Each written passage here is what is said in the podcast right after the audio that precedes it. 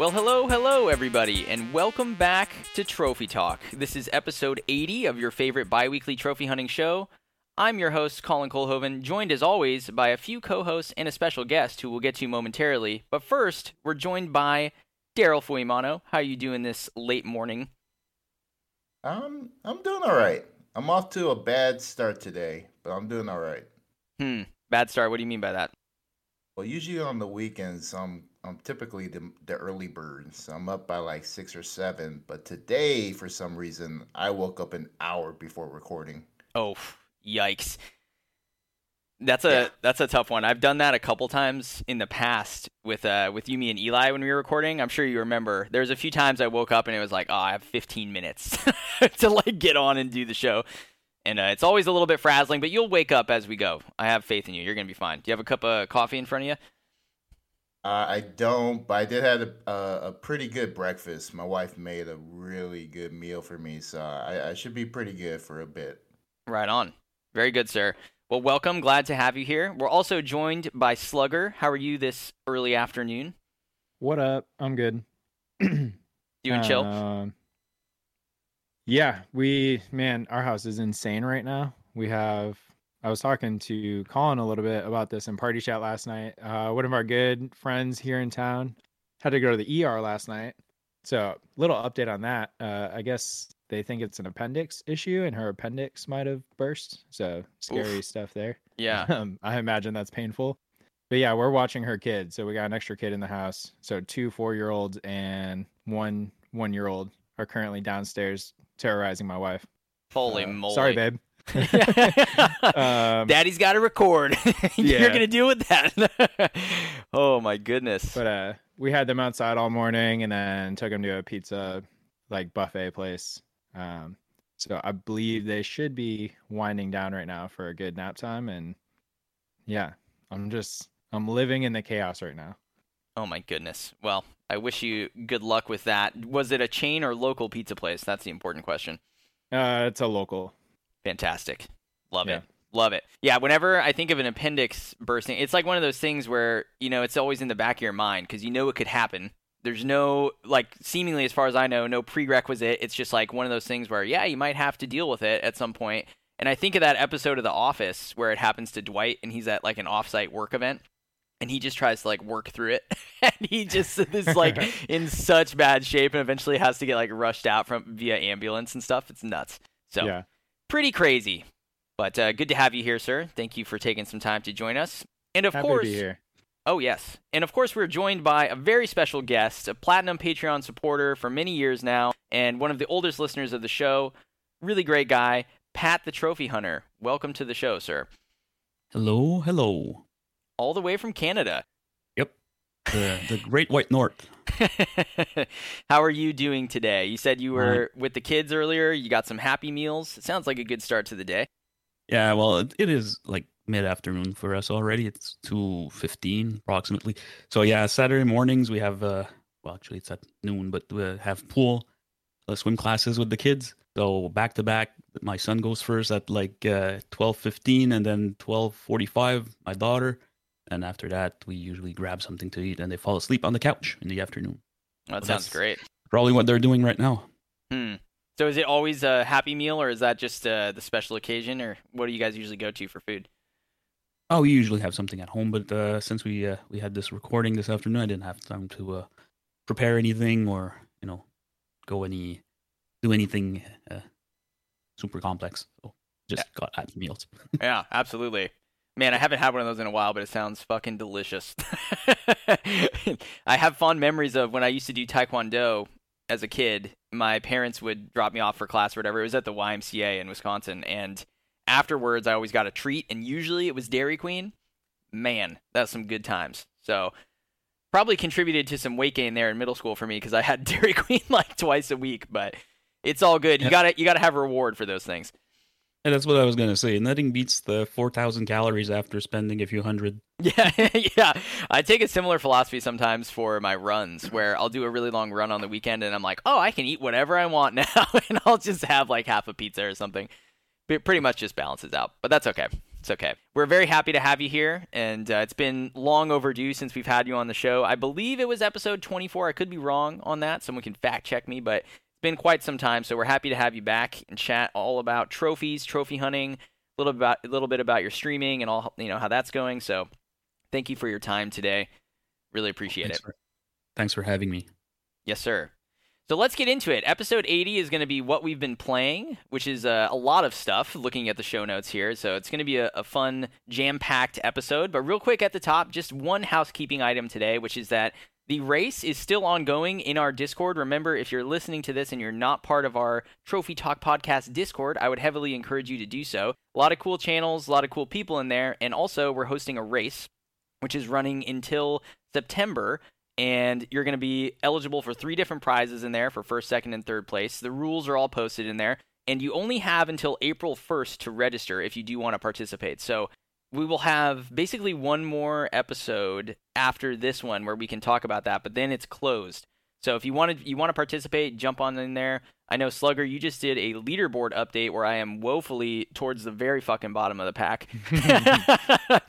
but uh, we got some really really good trophy hunters in there. You're doing pretty well for yourself though, if I recall. You're you're towards the top. I, I don't know how I'm up there. Um, it I think it's skewed a little bit because of my need for speed unbound plat, which is still new enough to bank me some good points, and oh, what's the other one I just did? Rayman Legends got me a lot. That's yeah, a pretty rare that's a good one. plat. Yep, I know when you posted I mean, that update. You're hanging, you're ahead. hanging in there with a solid four points. So yeah, the first place is like 153. I I have some things in the works. It's tough when we we'll get into it later with what we've been playing, but when I'm focusing on completion percentage and all these DLCs, you know, it's not doing anything for me uh, in in terms of points. So I actually had a moment where you posted the leaderboard update, and I was like, "Fuck, I feel like I feel like there's something missed in there." And I went and looked back at my my trophies for the year, and I was like, "Wait a minute." Temple of Osiris, Tomb Raider, that should be worth like 25 points. It's super rare. And I was like, why did I fucking play that in January? I could have waited and uh, and gotten like a huge boost. But regardless, you know, I wasn't trying to cheese the system. So here we are. I'll catch up. Uh, Daryl, I, are I you do want to yeah, shout out. Go ahead. Sorry, I do want to shout out the top three. Oh, yeah. while we're here talking about the leaderboard. Um, so we got Lee Ro- Lee War in first place with 14 games completed, Mm. 150 152.5 points, like you said. Um, he's actually doing me a big service. So this, uh, this guy's like an extremely competitive trophy hunter. I believe he's top of his country. He's up there like fighting for global spots. Um, and I say he's doing me a service because he like to maintain those top positions, he has to dive into a lot of those uh, like really easy platinums, like the 90 plus completion percentage type of platinum. So like I look at his profile and it's like, yeah, dude, you are telling me you've done 14 games, but I see on your profile you've done like 200. So, Yeah. Yeah. uh, like realistically, they're wiping the floor with all of us if they wanted to like post all their their points in here. But he's leading. We got Sushi behind with six games, uh, 71 points. Uh, somehow I'm in third place with four games and 65 points. Uh, I don't expect to hang there long, but I do want to shout out. I believe uh, if any of the hosts take a top three spot, we will throw up a raffle for our prize winnings Correct. um, or maybe it'll go to the fourth place person. We got to talk about that, but um, We'll do something with it where the- we're not just taking the money because that doesn't Right. that doesn't seem fair. I don't expect to hang on though because a lot of people are really competitive, and I've just kind of had a lucky break the first like month of this race. Um, and then uh, let's see, special shout out to Daryl with two games completed, 12 points, and let's see, Pat's ahead of both of you guys with five games completed, 33 points. Yeah, hanging firmly in the middle of the pack for Pat, and then you know, Daryl, you're doing pretty well for yourself as well. So, good job on that, guys. I think I'm hoping to bank, like I said, some points with The Last of Us eventually, but we'll get to that. That multiplayer is pissing me off. Um, yeah, so that's kind of my like ace up my sleeve, and then I, you know, who knows what RE4 remake's going to end up looking like in terms of rarity, but really curious to see how it plays out. Regardless, we got a good race going, so just continue to to go and post your stuff in the Platshot channel. And if you want to participate, you got till April 1st to register. So get after it, guys.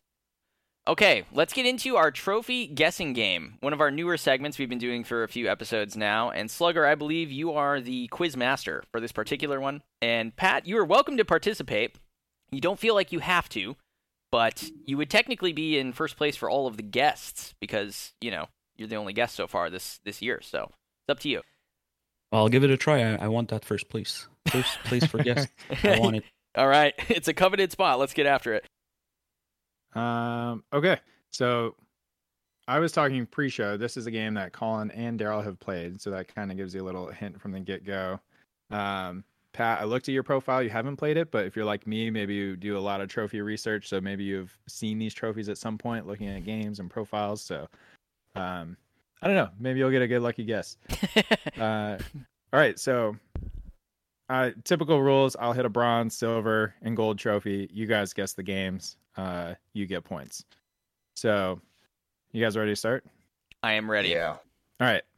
Our bronze trophy is called Pusher Man. Helped someone refill their supply of medicine. okay. Got it. okay. Oh, you got it. Wait, really? I felt really? like that was vague mind. enough. I was I was like, oh, this is vague enough. Like they might not get it till the third one. Well, I don't have it yet, so Okay. we'll see. We'll see. You're gonna love the silver trophy I picked. Then ready? Okay. Because this is in like ninety percent of games. Jack of all trades, reach level five weapon proficiency in each of the weapon types. Oh shit. And then our gold trophy, it lives, it sniffs, it conquers. Acquired the Iron Maus gear. Oh, what? Oh, okay. Okay. I think I have a guess actually. The game I had, I, I, I don't think it's the one. Pat, how are you feeling? You have any any sort of idea or was that just like just a foreign language to you there? I have no idea. Yeah, this- That's what I was saying. If I haven't played this game, it's been on my list to play forever. Yeah. Um, Yeah. If it's the game I'm thinking of, I don't believe either of us have platinumed it, Daryl, or maybe you did. I did not. Um, but it was part of our. Well, no, never mind. I'm not going to give you the point. What am I doing? What am I doing? I'm not giving you hints. Okay, I'm ready to guess. All right, how do you guys want to do guesses? Who wants to? I'll go. Daryl seems more unsure, so I almost feel like he should. Yeah. Guess I first. feel like I should go first. Yeah, because he's just going to copy me otherwise, and he'll be like, "Oh, it was my or we guess can all let along." Pat. or we can let Pat throw out a guess and. Oh yeah, yeah, let's do that, Pat. I mean, I mean, obviously it's going to be. Okay, I, Tough one, I, am but- gonna. Yeah, I'm gonna say I have no idea. So I'm, I'm, Okay. just, I'm just trying to remember what games Colin played lately and and Daryl. So uh, I don't know. Uh, let's say Deathloop. Deathloop. Okay. All right. Okay. Fair guess. I have no idea. I don't. All right, let's hit Daryl next. Oh man. The first one was something about refilling the medicine, right? Yeah, so Pusher Man helps someone refill their supply of medicine. The silver, Jack of all trades, reach level five weapon proficiency in each of the weapon types. So at some point in this game, you had to play with all all the weapon types and get the level five proficiency. And then it lives, it sniffs, it conquers, acquired the Iron Maus gear, which I assume is like an end game gear in, Huh. in the game, since it was a gold. Yeah, Colin, I think this is definitely a game we haven't platinum because this trophy list doesn't sound familiar to me at all. I All know right, I got I'll- two of those trophies. I don't know if I got the weapon one during my playtime or not. I can't remember. All right. Uh, I'm just gonna throw a, a random game out there. It's uh, Tom Clancy's The Division Two. Hmm. Interesting. I think that's not a bad guess though. Not a bad guess. No, I don't think so either. I am going to guess the Surge. No. Ding, ding, ding, ding, ding. yeah, yeah. Let's go. Now, now it's bringing back memories. The Iron Magus was fucking boss fight. See, I, that's Yeah. why I wanted Daryl to go first because I was like, Colin seems sure if he says the Surge, Daryl's gonna be like, oh, yep, I remember now, Surge. hmm That Iron Maus gear was weird. I think you had to like find comics to unlock that at a vending machine. It wasn't like in-game gear. Like you could get it sort of like mid-game if I recall correctly. But I don't remember if I ever used a, a breadth of weapons or if I just used because the first boss you beat in the game gives you basically the best weapon in the game. So there's no reason to not just fully upgrade that. Um, but yeah, good game. I need to go back and finish the platinum for that at some point. God damn. I'm wondering uh for this game going forward, I almost feel like we we should have to like DM the quizmaster so we don't give it up. Oh, that's not a if bad I'm idea. un- Mhm. If I'm unsure, I could be sitting there and being like, "Oh, I'll answer second. yeah, that's fair. That's fair. I think uh, moving forward we can do that. But as it stands, the guest of the show, Pat, unfortunately you didn't get that, but you know I'm inclined to give you half a point just for participation. You'll still you'll still be at the top of all guests, so you can have that title. Yeah. All right. I'm Mhm. sorry, Pat. I should have prepped better and picked a game all three of you guys have played. No, it's fine. That's fine. And so then the standings are Daryl at two points, Slugger at three points, and me at four points. Now I need to. I'm the next quiz master, so Slugger, you'll have a chance to tie, and Daryl, you'll of course have a chance to get caught up again as well. That's the only reason there's a two point discrepancy there. But good choice. That was a pull. That was back from we played that game during our 2019 trophy hunting race at work, Daryl, with you, me, Eli, and like Juan and stuff. So Yeah. yeah, that was a good game. Alrighty, very good. Well, let's get into uh, our next section, which is our platinum shoutouts. So these are pulled from the Discord, either in the Trophy Room channel or the Plat Shot channel.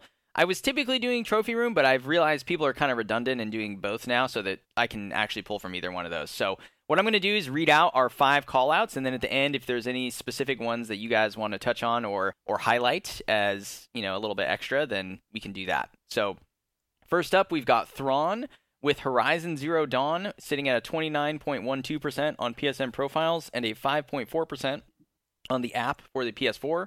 Now, a lot of people have been doing this game recently, I think because people are coming around to eventually getting to Forbidden West, but this is cool because Thrawn is is newer to the trophy hunting scene.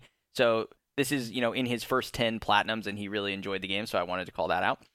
Then we've got Toxic with Mafia Definitive Edition sitting at 25.76% on PSN profiles and 1.6% on the app for PS4. We then have Lorenzo Lame playing Spec Ops The Line sitting at 10.57% on PSN profiles and 2.4% on the app for the PS3. So a little PS3 game making an appearance. Then we've got Gohen173 with Far Cry Primal sitting at 26.42% on PSN profiles and 4.2% on the app for PS4. And finally, rounding us out, we have E EDJ3DG with Tetris Effect sitting at a 1.63% on PSN profiles and a 0.1% on the app for the PS5 version specifically. So, yeah, that one is, is is pretty rare, and I think that game looks difficult based on the the trophy list that I looked at. So, anything that you guys want to highlight or call out there, pretty pretty good spectrum of games, I think. Can I add another user? Of course, yeah. because it kind of blew me away. He got the hundred percent. Um, I don't know how to pronounce the second part of his name, but first Mage or Ah, first Yes, Mahi yes. played Road Not Taken, which was a PlayStation Plus game forever ago. It was like one of the first PlayStation Plus games on the PS4, if I remember right. This game has a on PSN profiles, uh, zero point five five percent of people have the hundred percent in the game. That is So, wild. Extremely rare, extremely tough puzzle game. So I wanted to shout that out because it's few and far between we see these tough games like that or Tetris Effects. Yeah, hundred percent. plat shout out. So Yeah, I, I must admit it was a little embarrassing. I, I initially put that on the dock, and then for some reason, when I was looking at, like, I don't know why I was just being stupid and rushing, I couldn't find what the overall percentage was for it. So I was like, ah, uh, I'm not, not gonna do it. So I, I don't, I don't know what happened there. I had a bit of a, a brain glitch, but um, yeah, that one looked impressive. They also played and platted Horizon Zero Dawn along with Thrawn, but didn't want to do a, a double up there. So yeah, these games look pretty cool. I've only played Horizon out of this bunch, and out of them, the only other I would maybe check out Mafia and maybe check out Far Cry Primal, but the other ones I don't know if I would really get after. Uh, Daryl, did any of these do anything for you? I uh, played Spec Ops: The Line back on the 360. I really enjoyed that game. It, it just focused on a different part of war that most games don't really touch on. Like psychological effects, you know, the trauma caused by warfare. There's like a point in the game where it just like it blows your mind like, "Whoa, what the heck?" Mm-hmm. Yeah, I've heard really good things about it. But unfortunately, at least as far as I know, you there's not like a PS4 version or anything like that. So yeah, you just would be doing you know, the PS3 one. So, I'm not sure if I'll ever get around to it, but yeah, good call out there. And then Pat, any of these do anything for you that anything that you have either played or you're planning on playing in the in the near future? I haven't played any of those, but I do have Mafia Definitive Edition on on on my radar. Uh, I think it's the one with the races, the infamous races in it, right? That- one where- That's the one. Yep.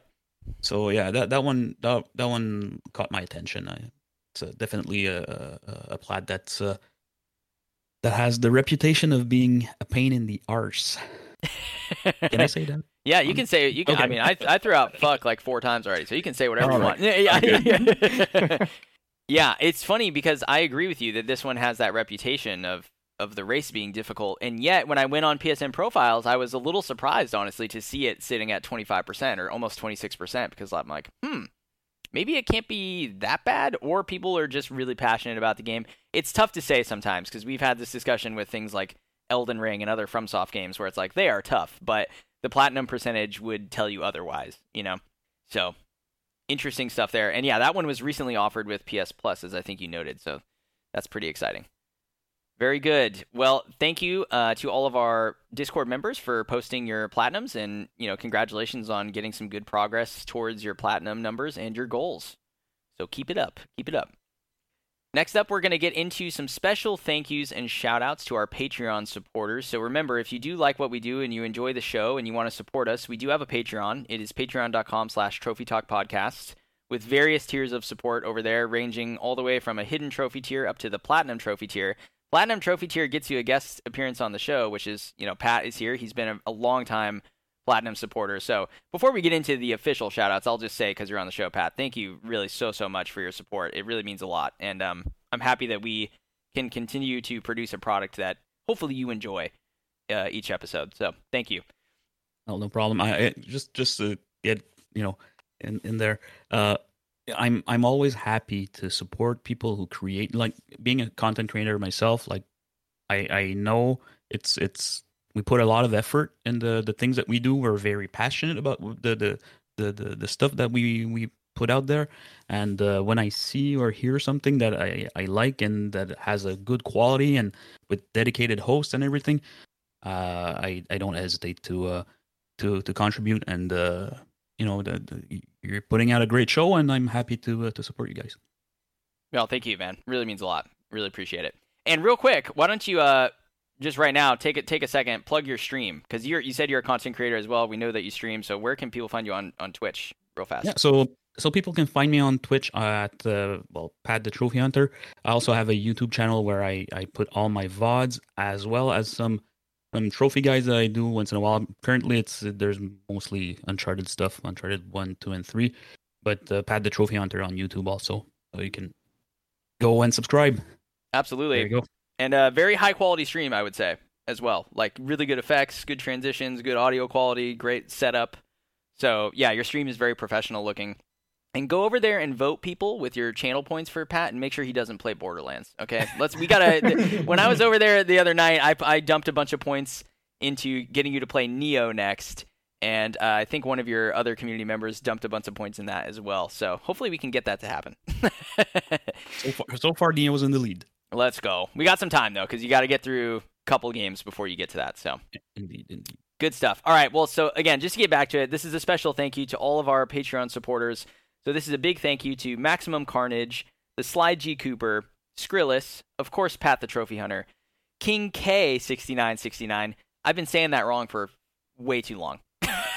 so King K sixty nine sixty nine, JB Trophy Hunter, B Down, Diego Juan, and Gohen one seven three thank you all very very much for your support we really do appreciate it and yeah your support is what makes things like the trophy hunting race possible you know full transparency our funds go there. You know it's not like we're we're using those funds for our own gain very often at all. In fact it all just kind of goes back into the show. So thank you very much for that.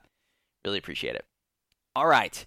Let's get into our patreon submitted questions. And this first one is really aimed specifically at Pat. Of course, the rest of us can can chime in if we have something to say. But let's go. We're going to kick it off with King K6969, and he asks, "What are the pros and cons of a racing wheel slash racing setup? Do you recommend it for someone that is casually into racers?" So, Pat, I'll let you kind of run away with this because you are, I believe, the expert on this type of, uh, I guess, control option for racing games. I- have never done it myself. So, what do you what do you think about this? Well, okay, so of course, you know when you get a racing wheel, you, you, you get like the the immersion and the the driving experience, right? You have the wheel, you have the pedals, you have all that setup. Um, now the key in this question is do I recommend it for a casual someone who's casually into racers? And that's where you need to to evaluate basically what's your how how casual are you about racing games versus you know uh, are you a bit more into it? Because there's pros and cons of uh, of having a wheel. So let's go with the pros. First, the driving experience. So, like I said, you're holding the steering wheel. You have the pedals. You have, uh, you have like the sharpness of the the controls that you can't really get with a controller. Uh, like hitting those apexes and and getting those curves properly. Uh, uh all that little uh, added control that you get with the wheel. Uh, well, that's actually my second point. Also, the enhanced control.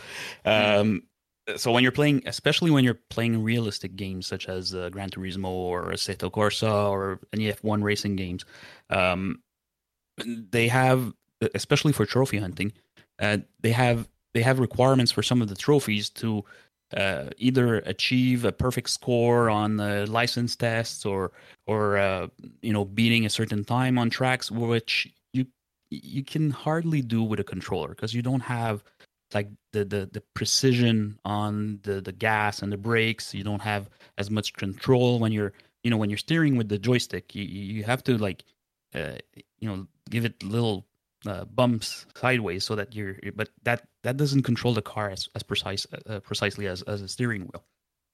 And then you have of course the force feedback which most of the wheels now have which will give you the the tactile sensation of of the, the changes in, in surface, the uh, your tires that are getting uh, uh, a bit uh, well, softer or overheating, you're you're gonna slip. You're gonna have the the feel in the wheel of, of, of the the car not responding as well as it uh, it should be uh, when it's uh, it's when it's on fresh tires or whatever. All of that you can't get with a, a controller. So if that if you're into um, driving games or racing games, these are all little things that that are gonna that you're gonna up your game when you're when you have a wheel. Interesting. On the yeah, on the downside though, there's a cost to that. Like a racing wheel, so a decent racing racing wheel like the Logitech G29 uh, is going to cost you about 300 bucks at least. Mm. Okay. Uh, and that's if and that's uh, like a basic setup. Uh, if you go for um, for direct drive wheels, which are essentially instead of having gears and and uh, and straps that drive the the force feedback, uh, for uh, direct drives are like just a shaft directly in a motor. Uh, these are a thousand bucks and and higher. Like a Fanatec setup could cost you two or three thousand dollars easily. Uh, so you have yeah yeah yeah you have to consider that. It's that's the biggest I think uh, con with racing wheels. It's it's the cost. Interesting. Uh, yeah, and you also have to consider that just the wheel, it, having the wheel is one thing, but you have to put it somewhere. You have to you, you clip it on something, and uh, if you're if you're playing in your living room, uh, the coffee table won't won't cut it. You know, you need you'll need a, a stand to to attach the wheel to. Uh, to, to, to clip your pedals on so that they don't slip all over the place when you're you're hitting those corners and that's another you know another few hundred bucks if you're going with the basic uh, stand and goes again uh, in the thousands if you're if you're going for something like Playseat with uh with racing seat and and everything. And of course uh, it takes some room you know you need the space to to, to put that. So when you're when you're not playing um where do you put the wheel? Uh, where do you put your racing setup? You, you need some place to to store it. Uh, it's not something that fits easily under your couch or in a drawer next to your next to your, your PlayStation, you, you need some kind of storage space to, to, to, to put that in. And then the, the, there's the learning curve. So if you're if you've been playing racers with your, your controller for the last uh, 15 years and you uh, you buy a wheel, uh, you you have to unwire your your your racing brain and have it rewired so that you you you you you learn how to drive or race uh, in a game with a steering wheel. So adjusting to the uh, the, the travel of the, the pedals, to the force feedback, to uh, the, the the sitting position, um, you know, all all the things that you need to to learn when you're driving a car, you have to relearn when you're driving a car in a game because you, you don't have the, the same references either as, as driving a car. You don't have the, the the movement and everything. So it's a bit it's a bit different. So overall, if you're just if you're just like really a casual gamer and you like to play games like Need for Speed or Wreckfest or uh, you know those those um, kart racers or stuff like that, a racing wheel is probably not uh, a good idea. Uh, but if you're into uh, more uh, simulation racers like uh, Gran Turismo and stuff like that, and you really, you know, you really want to play a lot, then uh, you, you can evaluate. Do you have the space? Do you have the the the the, the, money to buy it? Uh, and are you willing to spend hundreds of hours on those games to make it worth the investment? Yeah, that's a really good point. I like how you brought up sort of the logistics of it too, and and also like the learning curve associated with it. You wouldn't be able to just bring it home day one and be successful right away. But I do feel like you know, you mentioned Gran Turismo Seven, and we've been hearing a lot about how the VR experience with PSVR two is really great in that game, and I can't help but wonder if you coupled the racing wheel with the PSVR 2 headset for a game like that, just how immersive and fun that would actually be. So that that's certainly something that's intriguing to me, though. Knowing myself, I primarily play Mario Kart 8 and you know those kinds of racing games. Doesn't really seem like it would be anything that I should be looking at. But Slugger, what do you what do you think about Pat's sort of breakdown of the of the racing wheel, and what what do you think about just racing wheels in general? Have you ever messed with them? Um, yeah, I've messed with them but like very cheap ones you'd get for like I don't know, 50 bucks from Walmart. So the last time I ever used a racing wheel was with the Nintendo 64. um, oh my gosh. So they have completely evolved and changed. I mean, you go on Twitch or really any streaming website now and you'll see people with the whole friggin' setup. There's those crazy ones, I don't know if you've seen them where they're almost like a small body of a car that are up on hydraulics in people's bedrooms and the vehicle like it'll kind of raise off the ground and then they actually like move around. Those are pretty insane. Yeah, that's nuts. That's like Ready Player One status, you know, with the yeah. haptic gloves and the the the sort of treadmill thing going on. Yeah, pretty cool. And like like you said, those guys have like right now a lot of them have like wraparound screens, but I wonder if you throw like take that scenario with VR, I bet that's like a mind blowing experience. Um, oh, totally. So the nice thing have... about I'm oh, sorry. No, you're fine. The, Go ahead. The, the, nice thing about the VR is, is like you mentioned, you, you you don't need all those screens. The the biggest issue or, or problem I'm having with playing racing games with eh, with the wheel is is that you try and do your your you know look back or sideways and you can't. Mm, but with the VR, that that happens. You turn your head, you see outside your side window. Um, so yeah, and that's part of the learning curve. Like you know, you need to to to to disconnect your your your usual driving habits from you know looking around and just stay focused on what you see on screen because otherwise uh, there's always buttons that allow your your driver to look out the window but then you don't see like in front anymore right? So yeah. but with the vr and they they they started doing that with uh, gran turismo sport right by the way not not only on 7 gran turismo sport has uh, psvr support also. Oh, interesting. Okay. Yeah, it's it's a huge like gap for me in sort of Sony first party and like th- you know I've I haven't played any Gran Turismo game ever, so I really have no idea what they're like. I remember playing a little bit of Horizon on Xbox One because I believe it came with my console. It was like the the packaged in game, but the simulation racers for me are just not necessarily what I want to be doing when I, when I'm playing a racing game. Something like it's kind of a meme at this point, but like Horizon Chase Turbo or like something that's just more arcadey and and fun and snappy is definitely what I gravitate to more. But I have been watching a lot of the F1 documentary series on Netflix, Drive to Survive, and been really getting into like sort of looking at F1 news and stuff like that. So I am curious about checking out one of those games because the trophy lists don't look too horrible. So who knows? Maybe I will break into the simulation racing game at at some point. But um, Daryl, what do you think? Have you ever used a racing wheel, and what are your thoughts on on sort of how Pat broke that down? Uh, I did use a racing wheel, kind of like the one that Slugger used, just a like a cheap racing wheel. Um, I, I played it back on the Xbox 360. It was like a bundle, and one of the games was like a racing game. So I think for Christmas I got a wheel with that. it was fun. I I liked it. I didn't really play a lot of racing games then. I still don't play a lot of racing games now, but I had fun with it. I was just really bad at driving. I think I hit a wall and I just like, oh, you know, it was fun. I'll play something else. um, yeah, you know, like Pat said, I think if you're really into racing games, um, it's probably gonna be worth it to to invest into a racing wheel. Um, it just depends on like how, like how involved you are like with those kind of games. Sure. You know whether it makes sense or not to invest into a racing uh, a racing wheel. I think if you're looking for the immersion and the experience, you should.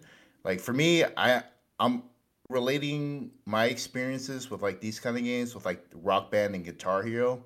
Is I really enjoy those games because I was able to like use the drums, use the guitar, mm-hmm. and I have really like great memories of those games, just like linking up with my friends and my wife, you know, just playing those games. I, I think, you know, those kind of games, the accessories really enhances the experience like to a whole nother level. So, yeah, if you're really into like racing games, I would say yeah. Uh, you should probably invest in a racing wheel, but just keep in mind, like Pat said, you know, the cost is probably the one thing that stands out to me a lot even like three hundred dollars for a racing wheel, I still think that's a lot of money. And I would probably spend that much money if that's all I was playing was just racing games. But you know, for someone like me in my case, I play all sorts of games, so just dropping three hundred dollars on a game, or even a, a genre I don't really play that often, just doesn't make a whole lot of sense for me. But you mm-hmm. know, everybody's different. Right. Right. Well said. I, I did also want to just quickly call out the fact that, and I put it in the show notes too, but like there's a there's a speed run I saw of Alien Isolation, which Slugger you've played, so you know like how how tough that game is on Nightmare. Um, yeah. They did it a speed run with a racing wheel, and I was like blown away of the fact that like you have, and this isn't totally new, it's not a novel thing, but for me noticing it in the speedrunning community, there's a lot of these like using less standard control inputs to make the game more challenging. You see it a lot with FromSoft games, like people beating Elden Ring with a Guitar Hero guitar and stuff like that. But I just was like, wow, that's crazy. So the whole idea of even using the wheel as like your primarily con- primary control method, rather for like every game, is is something that's it's pretty wild. I think that would be a PC specific thing. Like you're not going to be able to get that granular with it on on a console. But yeah, just wanted to say that there is uh, some other uses for it. I guess if you're if you're willing to learn and sort of rewire your brain. So pretty interesting. Pat, Pat does your is your wheel the Logitech that first one you mentioned? Yeah, the G29. Okay. Uh, you so you're playing GT5 on the PS3. Does that work across all the like main or the last three consoles like PS3, PS4, PS5? Like, yeah, it does. That's why I went for that one because there there's a, a, toggle a switch that you can toggle that uh, switches between PS3 and PS4 on it. Uh, when you, and when you're on PS4 mode, it also works on the PS5. Uh, I I honestly wanted um, the uh, it's I think it's the G nine twenty or nine twenty three whatever the the higher uh, higher end model of uh, it's not a direct drive it's a belt drive but it's I think it's five or six hundred bucks. But it didn't support the PS3, and uh, I really want to do GT5 and GT6 on PS3, so I, I needed a, a, wheel that would that would support that. Hmm. Right. Um, sorry, I have a whole bunch of questions. Uh, did, so you're talking about force feedback and like the wheel is the force feedback just in the wheel or do you actually like feel feedback in the pedals as well like when you're braking if you start to slip does like the brake pedal like throttle or you know do you understand what i'm asking Yep, yep. Uh, so on the lower end wheels like the G29, you only have force feedback in the steering wheel. okay Uh, when you go uh, higher, like I was talking about uh, Fanatec earlier, uh, these have uh, interchangeable load cells in the pedals that you can change, uh, which mimic um, the resistance uh, of uh, braking and uh, gas pedals. I'm not sure if they're uh, they're actually linked to the game, but uh, I know you can change the the, the, the, the resistance on those. Uh, on console, I'm not sure. I know on PC, some of the wheels will also have that resistance on the clutch, the brakes, and the, the, the gas pedal. I'm on console. I'm not sure. okay and since you mentioned clutch do you drive manual or is it auto Uh, I, I drive auto. I, Okay, I I'm cool. I like the driving simulation, but not to the point where I, I want to yeah go up yeah, fuck that. that Yeah. sounds that sounds tough.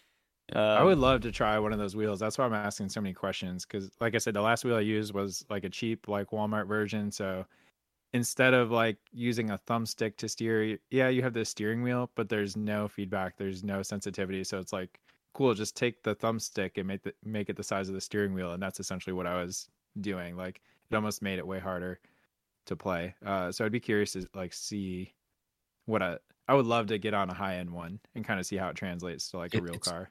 it's crazy. The the higher ones, like the one I have, I'm not sure the exact specs, but it, it has I think 3.5 newton meter force feedback, which is I don't know. I have no idea how much that is, but it's you know. I was gonna say I don't know what that metric is. Yeah, Me neither. I, I just looked at the specs the other day, and um, and it gives a kick. Like when your car starts spinning spinning out, uh, you know, the, the wheel kicks enough to to like not hurt you, but to, to you know you feel it. Yeah. The That's so cool. Fanatec, the Fanatec goes up to 12 newton meters, like four times stronger. And I was watching a YouTube video the other day comparing the G29 with uh, Fanatec. I don't know what model, and the guy was like, you know, he did one lap on the Nurburgring, which is about 12 kilometers, right? Uh, the 21 kilometer track. And at the end of the the, the, the, the lap, he was like, I'm exhausted. Wow. his- he couldn't feel his arms anymore the thing Wow. is so powerful that it, it will it will actually and and I I understand because doing the Nurburgring with the Logitech after one lap I like my chest hurts because I'm you know uh, uh holding the wheel and, and and fighting the car especially when you have a cheap ass car uh, Yeah. it, it steers like uh, uh, a third but anyways there you go Yeah. pretty wild. Hmm. The physical aspect coming in, it's almost like you'd have to, if you have a nice end wheel like that, like you you have to train up to even be able to participate in and complete some of these courses that you're uh, that you're playing. So it really does take that simulation. It sounds like to the next level. I, I actually wear racing shoes and, and gloves when I when I play GT5 What? That's Yeah, yeah, yeah. wild. Do you Uh, live stream your racing or no? No, I, I don't. Oh, I feel The- like you should. I- I'll do it on. Uh, I- I'll do it when I I play um, Gran Turismo Sport. Okay. All right. Yeah, that'd the- be really I, cool. I don't want to. Yeah, I don't want to bring the PS3 in this in the, in the streaming room. Uh, the, the because of the the um, uh, how do they call it the the um, protection HDCP protection on the PS3. I need to put a bunch of switches on the uh, like a, a a little switch box which Ah, strips okay. the HDCP protection and that that cuts out the 4K to my monitor. So I I need to rewire a bunch of stuff to my capture card and everything. I don't want to fuck with that. So uh, yeah, I don't want any anything PS3 will not be streamed. But when I get to Gran Turismo Sport, I'll I'll I'll be streaming that. It's Wow. mostly me Yeah. being it's mostly me being selfish. I I really just want to see your setup like in action. Yeah. Mm. So even like a YouTube VOD would be cool to kind of like see uh see you do a race or two. Yeah. okay. I, I, I could set up the camera and, and film a few races. Yeah, damn. And make sure you have a pineapple drink mid race, okay? Always. wow. All right. Well, very cool. I think that was a great discussion. So thank you for that question, King K6969. He actually wrote it for episode 79, but a little bit of miscommunication there on when you were going to be on. So it's it's perfect. We saved it, and I, I hope that you're satisfied with that answer, King. So thank you for that. Let's move on to our question from Maximum Carnage. So here we go, boys. We got the typical breakdown in names. So I'll let you guys pick who you want to be. he says, Greetings, Peter, Quagmire, Cleveland, and Joe. Little family guy stuff. This question is aimed at Pat, but the rest of you are free to chime in. Pat, as a true veteran of the trophy hunting scene like myself, starting from day one, you've experienced all the changes Sony has made to the PlayStation ecosystem and the PlayStation Network. In hindsight, do you think it was the right move for Sony to expand on its infrastructure by continuing to build its network on the foundations set up in the PS3 era? Or should Sony have built a new PlayStation network for the PS4, using what they had learned from the PS3, rather than building on top of what was already established? To me, it seems like we're still seeing issues on PSN caused by the PS3 era. Things like changing, changing usernames, game licenses being overridden by the new tier service, PS2 classics having issues running on PS5, and not being able to purchase gold slash special editions of games because the PS Plus basic version was claimed. We're all big fans of the PlayStation consoles and PSN, but it's okay to be critical of the choices Sony have made over the years. Would love to hear some thoughts on this. And as his bonus question, do you miss the more difficult trophy lists and prestigious platinums from the PS3 area? Three area, Jesus, PS3 era. Would you like to see them return for more of the first and second party experiences. So, as this question is aimed primarily at Pat, Pat, we'll have you go ahead and answer first, and then the rest of us can give some thoughts. So, what do you think about Maximum's question here? All right. So, uh, what I think is, I, from from a business perspective, I think that Sony's decision is understandable. Um, building an infrastructure like the PSN and and the, the trophies and the profiles and your your your stats and everything it requires a lot of, of time and money.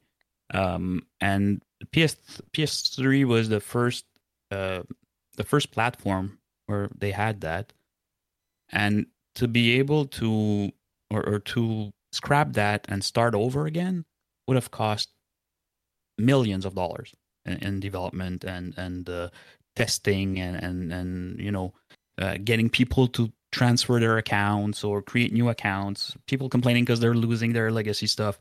Like I am I'm happy that I can see three generations of, of of games on my profile you know even though it's not perfect and there's there's uh, there's issues with like uh, like Maximum Carnage mentioned with uh, with uh, changing names, which I did I did change my name and I didn't have any any problems. I know some people do have problems, but personally it went super super good and and uh, my my name changed everywhere and I didn't lose any data and and it went fine.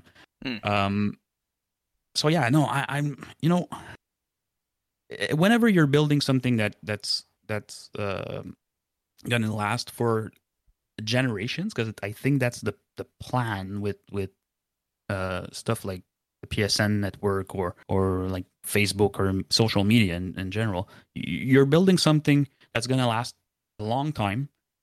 Of course, you're going to do some mistakes. The, the the the foundations might be, you know, a test or something, but you're building on that and you you fix it as you go. And I think Sony is doing a good job.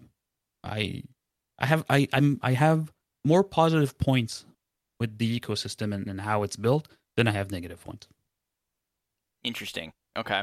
I, I think that you make some good points about the business side of things. And just to add to that quickly before you get into the other side of the question, the thing to consider is what the competition is in the space. So if you look at Xbox 360, right, which was the direct competitor to PS3, that infrastructure and that back end system stayed the same going to Xbox One you had immediate out of the gate backwards compatibility first and foremost. And then you also had like you were mentioning you didn't it didn't require us to go in and change our usernames to re-sign up to do a new account or anything like that. So if you're looking at that from sony's perspective because while they create these things in somewhat of an isolation within their company they are aware of what the other companies are doing. It's stupid to say they're not. So in in that time if they're looking at what the jump from 360 to xbox one is going to be and they see that xbox is doing all these things to favor continuity and to keep their ecosystem as one streamlined process, like you cannot then come out and ask your user base, which was already participating in a largely losing console war at that time, to then recreate all this stuff and start over again on the PS4. Even if doing so might have saved you some trouble down the line and would have maybe gotten rid of some of these issues that we're seeing. So my point being that they're not in a vacuum here. Like, so the competition and what their Xbox side was doing is important to understanding maybe why some of these decisions were made. So I just wanted to to point that out as well. And yeah, do you have an answer for his bonus part of the question there, Pat? Of course I do. Uh, so um, so, so yeah, I, I'm I'm not okay. I'm not that much into difficult trophies. I'll play games on the highest difficulty when I need to do it for trophies. Like currently, I'm gonna I'm playing uh, Rise of the Tomb Raider. Uh, there's a, a trophy uh, for um, finishing the game on Survivor difficulty, so I went in and I, I started Survivor right away. But if I didn't have to do that, I would have played on on normal, right? Um, so do I miss the harder games of the PS3 era? Not really, because no, I, I don't strive on difficult games like Daryl does does. Uh, but uh, what I do miss though is is uh, when a platinum meant something. Like what I miss is is like earning a platinum today means nothing to me. Like it, it, I'm I'm happier to get that gold trophy, that last gold trophy, than I am uh, from popping that plat. Mhm. Because ultimately, the plat is awarded to you for free. Right. You, you don't have to do anything to get a plat. So what I'm looking for when I hunt is a balanced list. That's what I miss. Having balanced list. And I'm not talking about trophy distribution here. I'm talking about because for me My a- a favorite. goal Yes. and I, I, I, I- think we did touch on that when I was on the show, uh, episode 24, 26. Um, for me, a bronze, a silver, and a gold, they're all the same. A trophy is a trophy. I don't care about gold, silver, and bronzes. What I care is what do I need to do to get that trophy? Is it a trophy that's story related? Is it the collectibles? Is it a side quest? Is it something like a random event, like using the shotgun 22 times or Mhm. uh, capturing 122 birds with uh, your your your bird catcher, whatever? You know, uh, th- that's what I look at. Right. So yeah, mm, I I don't miss the PS3 era. I miss the golden age of the the the, the, the platinum trophy. hmm And do you think that, like, when you say the platinum's not worth anything anymore to some extent, like, I agree with you. I think we all would because, and I just want to get your quick take on, like, is it because of those sort of cheaper, like, press X this many times to get the platinum? Like, do you think it's those type of games primarily that have degraded the value so much? Because all of us right now, like, we're going to record for like two, two and a half hours, right? If I wanted mm-hmm. to in that time, I could earn like 20 platinums it doesn't you know it doesn't matter like the, the it's so quick and it's so little effort nowadays so my my opinion is it's because of those type of games but i'm curious what you think Absolutely, absolutely. yeah I mean, I, I, I, I don't, I don't mind if you get a platinum for an easy game that took you 25 hours to complete. You know, you, you played for 25 hours to get a plat, which is, I think, a decent amount of time to get a, a platinum. 25 seconds. y- y- You shouldn't even get one bronze for 25 seconds. yeah yeah It, Uh, it takes more time than that to boot the games I play than complete like a, a platinum for 20 in 25 seconds. totally totally daryl sounded like you wanted to say something go ahead I know. I was starting to say. Uh, oh sorry yeah You were like you're kind of joking, but it's like it's serious, and I don't want to lean too far into JB's topic because I bring this up in there. But like we're sitting here for two and a half hours. You could record the show and be popping those plats it's so like- little effort yeah because a lot of those like jumping games it says like press R1 to make your cow jump, and then you don't even have to press it. You just hold it. And then you hold it for about 30 seconds and the plat's yours. Like you you could be sitting here recording this show, like just cranking the plats out. that's true that's next level dude Yeah. multitasking but um yeah it, it is it's interesting so I, I i guess like to kind of give my perspective on max's question though he didn't specifically ask for it uh, first of all i'm going to claim joe as my character so moving on from that i think i talked i touched on the xbox side and how the competition is really important for this discussion but i also have a i think a different perspective definitely because a lot like daryl you know, I was an Xbox 360 guy, and I know Slugger, you were on 360 a decent amount too. So by the time I came into the PlayStation ecosystem, it was 2016, right? The the PS4 had been out for a couple years already, and things were pretty much established and optimized from my perspective. I I did think the UI was a bit weird comparatively, but that's always going to happen when you change consoles and stuff like that. But one thing I think that they clearly still need to work on a little bit is the storefront. And they've made good strides towards that recently and they're you know they've they've started to limit and sort of hide those jumping taco games a little bit more. And there's some uh, curation i guess is the right word that's going on. I know sacred symbols talks about that a lot too but that is good but i still think it sort of sucks. Like sometimes when i'm searching for stuff especially on the app on my phone I'll type in the fucking game title, okay? And it's like, here, do you want this skin in Dragon Ball Z? Do you want this extra currency? Do you want this DLC that's not even the game that you typed in? And I'm like, what is going on? Like, I, I'm literally just putting the name in. Like, shoot me the name, you know? So that's that's like one thing where I think their their back end infrastructure and something with like their search algorithm is, is still fucked. And I don't know if it was back in the PS3 day as much. I can't speak to that, but I did just want to say that's something they need to work on. And additionally, like we had a little discussion in the Discord about this, but one thing that Xbox does really well is the rare achievement noise and animation. So when you pop something that is, you know, I, I don't know what the percentage is, but like most of the time when I'm playing stuff on Halo, because people only do multiplayer in that game, all of the campaign stuff is like ultra rare.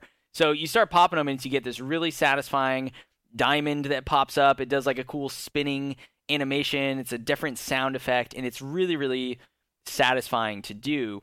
And I know they've added a platinum animation, I think, with the most recent software update, but I haven't gotten a platinum in like three weeks, so I don't know what that looks like yet. But you know, that's cool, but it's I don't know if it's enough. And I also think the platinum like sound in the for the new platinum is really not that good. Like it seems kind of muted. So there's some like trophy specific things that I think that Sony could improve on that seem sort of like relics of how they used to do things. You know, we we theorized a lot about oh, are they going to upgrade and overhaul the trophy system when they go from PS4 to PS5? Like, are they going to add another tier, a different level, or like, how are they going to do this? And the answer was like, no. They they pretty much kept it exactly the same, uh, albeit adding some trophy tracking in their trophy list now. Um, you know, the hint system and the card system. I actually think the trophy tracking system single handedly leads to a lot of glitched trophies, it seems like so far, particularly when there's PS4 and PS5 versions of a game. But that's like a separate discussion. Um, and then also, like, to talk on those cash grab games a little bit, like, why do those have platinums? And, like, I'm playing Contra, the Anniversary Collection, it doesn't have a platinum. Why doesn't Castlevania Collection have a platinum? Why doesn't Journey have a platinum? Why doesn't, you know, like there's a bunch of these things where it's like they need to I think have a better rule set for their platform. Every game that comes out on the system, I think, should have a platinum. And if you wanted to maybe address some of those jumping taco things and de incentivize them, you'd make it so that certain price points get cut off from having a platinum. So if your game is less than $5, for example, you can't have a plat. Like so, something like that would solve a whole lot of things. And just imagine what it would do to the leaderboards and to the trophy tracking and all this stuff if those games stopped having platinums. You could still get trophies in them, but you couldn't get platinums, right? Like I, I think that that would be really really interesting. So yeah, that that's kind of how I feel about that first piece. And then quickly, because I'm rambling, I've talked a lot about in the past. We all have about the death of Sony first party and second party difficult, or specifically first party related you know difficulty trophies in games. Like they're they're just not there. You know, a Sony first party game is not hard to platinum anymore. It might take you some time, but they're not difficult. And I'm sure that there's a business case for that. They probably see engagement go up. They probably see hours spent go up. You know, all these things, even, you know, sales might be going up a significant amount based on the fact that it has an easy platinum. And I'm sure that's all well and good, but it just doesn't feel the same. It's you know, it, in a way, it's the secondary thing for me that makes platinums feel less valuable. When it's like, if 50% of people have this platinum, what is it even worth anymore? You know, the the the rarity is tied to scarcity, and value is tied to scarcity with things in life, right? Like precious minerals, precious metals. It's because they're rare that they're worth something. So when something's common, who cares, right? and it, it, it's just frustrating. And I and I know that it's some people like it. I know Slugger, you've talked a little bit about how there is an element of like you know when you play a, a Sony first party game that you just get to sit there and enjoy the game, and you know the platinum will come. And I do think there's something to that, and it is fun, and it's not stressful. You, you usually don't have to look at a guide or whatever. But I love Call of Duty coming out every year and having a veteran playthrough trophy. I think that that's great. You know, and having played Last of Us PS4, doing grounded mode, I love that compared to when I played the part one trophy list when it's like I could have played the whole thing on easy in one playthrough and been done in 12 hours with the platinum. So I don't know. I just think that I do miss those harder lists from Sony, and you can very clearly track across the PS4 generation how those have slowly gone away and died in their first party games. They're just not there anymore. You know, the best that you're going to get is maybe a new game plus on hard trophy for stuff, and it's a DLC trophy. And unless you're someone who cares about 100%ing everything, then you don't even really engage with that. You know, like trophy hunters are a niche group. People who 100% everything on top of that is an even smaller subset of the community. So, I don't know. That's kind of my general take on that. But let's go to, because I've been talking for a long time, let's go to you, Slugger, for some thoughts on this. All right. Um, I'm to agree with Pat from a business decision. This on the infrastructure portion of the topic. I can see why they wouldn't change anything from a business decision. Like it would just cost so much money. From a gamer, I I wish they just overhauled the whole thing. I have so many gripes with kind of like the old infrastructure creating still to this day creating problems. Cuz I mean, so yes, they would have had to overhaul the infrastructure, but right now the PS3 and the PS4 like I don't know. I'm never going to go on my PS4 and buy games for my PS3 or vice versa. So they almost could have been two separate storefronts, um, maybe connected in a very minor way just for like game licenses. And because some games can be played on like Vita, PS3, PS4. So maybe you just have like one little bridge across the two infrastructures. So like that's tied to your account so the game licenses can work on all the consoles you own. But game like so game license, that's a big one I want to hit on because um, it's affected me multiple times, and this is almost like a PSA uh, for all our listeners and for you guys with this new subscription service. And I mean, this all started with PlayStation Now, but so like on PlayStation Now, if I played a game on there, it would give me a game license, and I would play the game. Uh, sometimes I'd beat it, sometimes I'd drop it, whatever. And then six months down the line, that game would get offered up on PlayStation Plus. And it's like, well, I want to claim this game on PlayStation Plus because I'm always going to have a PlayStation Plus subscription. I don't know if I'm always going to have a PlayStation Now subscription or in the new game in the new subscriptions version like the extra or premium. I don't know if I'm always going to have those. So I would like to claim it at the base tier. But the backend system thinks, "Oh, you own this game already. Like you own it, so you can't claim it through PlayStation Plus." And that like that's really frustrating. So it happened to me with Sims 4. I played Sims 4 on PlayStation Now when it was on there. I popped a couple trophies, and then I dropped it, and then it came on PlayStation Plus, and I tried to claim it, and it's like, nope, you own it. So I had to, and it happened with that, and it happened with Steep, Ugh. and I've seen lots of Reddit posts where people are still encountering this problem to this day, where they go to purchase a game or claim it off PS Plus, but they can't because they've claimed it in a previous uh, like subscription service. And then you're stuck having to reach out to customer support and say hey i need you to delete the license off my profile so i can like reclaim it under a new license. And it's like maybe a 50% chance the guy you're talking to actually knows what the hell you're talking about. So that specific problem really irks me. Um what else? Oh i wanted to hit and this is more of my gripe. I know pat loves them but mm-hmm. I wish we had shared trophy lists across all the platforms. Mm. So, like, because I'm running into this problem where I have PS4 games and they're at like 50% or they're not complete. And I would love to go back and clean them up. But a new PS5 version drops. And it's like, well, I really want to play this game with all the bells and whistles. But then I have two lists and I have to play through this game twice. Right. Or play it on the PS4 and auto pop it. And I really don't want to auto pop it. That I don't have a problem with people who auto pop. I just I don't find the enjoyment in it, so I won't do it. But yeah, I would love like Xbox has their I forget what they called it. What's their smart like delivery? works on everything. Smart, smart delivery. delivery. Yep. Yeah, the smart delivery is great. Like if you play the game on Xbox One or Series S or Series X, it's all the same trophy list. Doesn't matter what version you play, it's a single trophy list. So you can always play the best version of the game, no matter what, and keep making progress on your trophies or in that case achievements. And I kind of wish we had that on the PlayStation. Me too. It's funny because I remember Xbox kind of like touting smart delivery. I'm like, well, that's stupid. Why are they even trying to like why are they trying to throw a name on this? Like, yeah, you're like, duh. That should just be what it is. Yeah. yeah, obviously the PS5 is going to do that. Like, they're stupid to even try and market this. And then the PS5 came out and they didn't. And I'm like, what? We have multiple trophy lists for the same game, and I have to play through the game multiple times. Like, like no, I just want to play Judgment, the PS5 version, and do cleanup. Like, right. but instead I have to play the PS4 version, and that's a me problem. That's not an everyone problem because not everyone cares about trophies and their completion percentage.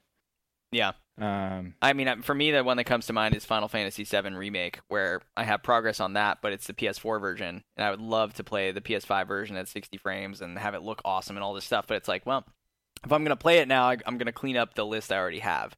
So you're Yeah, you're sort of sacrificing, yeah, the fidelity and and being able to play the best version of something just for the the percentage. So yeah, it, it feels super creepy because it's like mhm. casual gamers don't care. Like, who gives a shit if they have like two games that are the same on their profile? They're gonna play the best one. Yeah, they might Like not even open the trophy list in a game. A lot, a lot of my friends Yeah. back in the day would just be popping them, and they would either hide the notifications or just never look until they beat the game. And I'm like, what? yeah. So, Like most recently, we encountered this with ESO, where mhm. it's like we dove back into ESO, and it's like I really want to play the best version, but I don't know if we're gonna stick around with it long enough spoiler, we did for not. me to feel yeah for me to feel comfortable to pop a whole separate trophy list. So yeah, I I wish they kind of overhauled the whole thing just as a gamer, but for sure. whatever. They didn't, so I got to live with it. Um, I do think they're making good Im- im- improvements with the PS5. It seems like they're getting a better grasp of how to like clean some of these issues up. But yeah, and then I guess for the PS3 era trophies, uh, I'll agree. I miss the difficulty stuff a little bit. What I don't miss is games not. Uh, it seemed more common back then. Like if a game had three or four different difficulties, you had to play every difficulty. Like it wouldn't stack. So if you beat it I on the see. hardest difficulty, it wouldn't unlock all the difficulties below it. Yeah. Um, the one that's coming to mind for me on that was is like Kingdom Hearts, where it's like, oh, you had to play through the game four times because you had to do all the difficulties. And it's like I don't want to play through Kingdom Hearts four times for platinum. yeah. Yeah. uh super uh super frustrating i did that with killzone killzone was one of those games where you had to play it on each difficulty to unlock every difficulty related trophy so definitely don't i i miss the difficulty trophies but i don't miss the the lack of stacking when it came to them Yeah, but that, that was that was just the devs being asses, right? Because Yeah. it's not Sony doesn't control that. Basically, it's just the devs decide how their the trophies are gonna are gonna pop. And back then, you know, I think uh, trophies were a new thing for for PlayStation. I don't know how far in the the chain those those games you mentioned were, but uh, if it were early games that got the early early trophy iterations, they probably just didn't know, didn't know what they were doing and just improvised. Oh yeah. 100%. so i'm sure you're right that it was a dev issue i wonder i wonder if it was a lack of not knowing how to like tie them together like could sony have done a better job by sending reps to game companies or you know giving a big ass pamphlet of hey here's how to program this stuff. You can chain trophies together developers. You can uh, link this stuff so multiple trophies pop at a time. Because with my thought is like was there devs out there that they were just like ah we didn't know how to make more than one trophy pop at a time so uh you just got to play through it four times.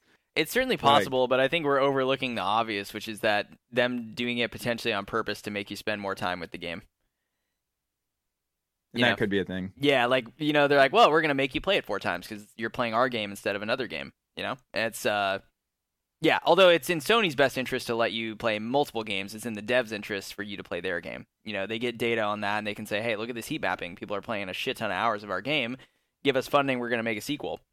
Um, so yeah, I don't know. It, I it's also- interesting. I also this one just came to mind. I also don't miss the online passes. So, Colin, did you play on PS3 or no? Nope. Yeah, so you didn't have to pay for online, and then I think Sony realized, hey, we're missing out on a lot of money. Uh, so we're gonna start tying online passes to games, and games started having online modes everywhere that shouldn't have. Like God of War had an online game, Ratchet and Clank had multiple online only games, and they were preventing people from going to like GameStop and just buying a used game. So you could do that. You could go to GameStop and buy a used game, but then when you came home, all the online functions would be locked out and a little option would pop up in the store and it would say, "Hey, do you want to buy the online pass for 10 bucks Uh, so you can play this game online?" Um and it seemed like their way to kind of battle their losses of not having a similar system like Xbox Live Gold. They're like, "Oh, we got to make money off this somehow, so let's introduce these online passes." And those were like a disaster. I don't miss those at all. Yeah, I can imagine. That sounds freaking awful.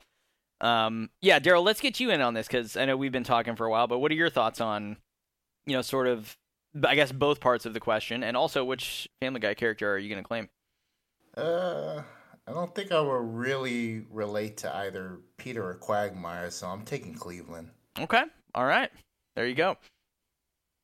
Uh, as far as the question goes, I think you guys all covered really great points about the PlayStation ecosystem over the years. I kind of stopped the PS2 era era, and that's when I like switched to Microsoft. So I don't really have a ton to add on the positive and negative sides of the PlayStation uh, system as a whole. But one little thing I kind of ran into the other day um, was actually with my cousin. Uh, I, I've been bugging him to get Hell Let Loose. I picked it up as a PS Plus game, and he dropped the ball not picking it up. And we usually play shooters together. hmm Uh, when we link up, and I was like, "Hey, did you pick up this game?" He's like, "No, I think it's pretty expensive." So I was like, "All right, let me check it out on the store."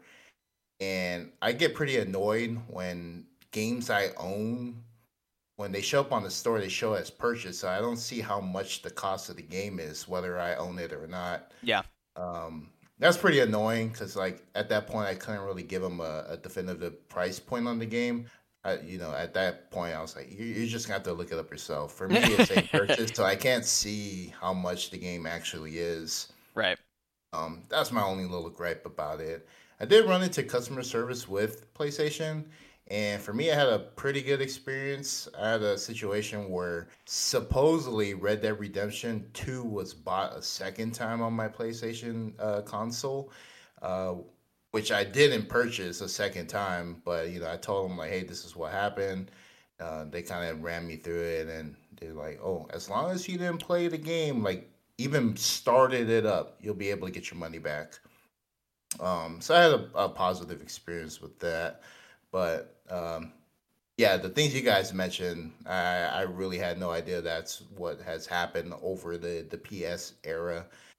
As far as the second question goes, yeah, I wasn't really around when PS3, uh, you know, these platinums came into the scene. I was on Microsoft at that point and I do like difficulty trophy lists. I, I always like the challenge. They're not games I really are drawn to, but when I hear that games have like a difficulty trophy, I, I really like those kind of games because I I always like work myself like I work myself up for these kind of games. Like, hmm is this a game I'm gonna be able to accomplish? Is it really that difficult? You know, what's the experience gonna be like? You know, just just that mental fortitude. Like, I, I'm trying to see if I can actually do it. And that's why I kind of have like these random, you know, occasions where I'm like, oh, you know what? I'm just gonna play Wolfenstein 2. Or, no big deal.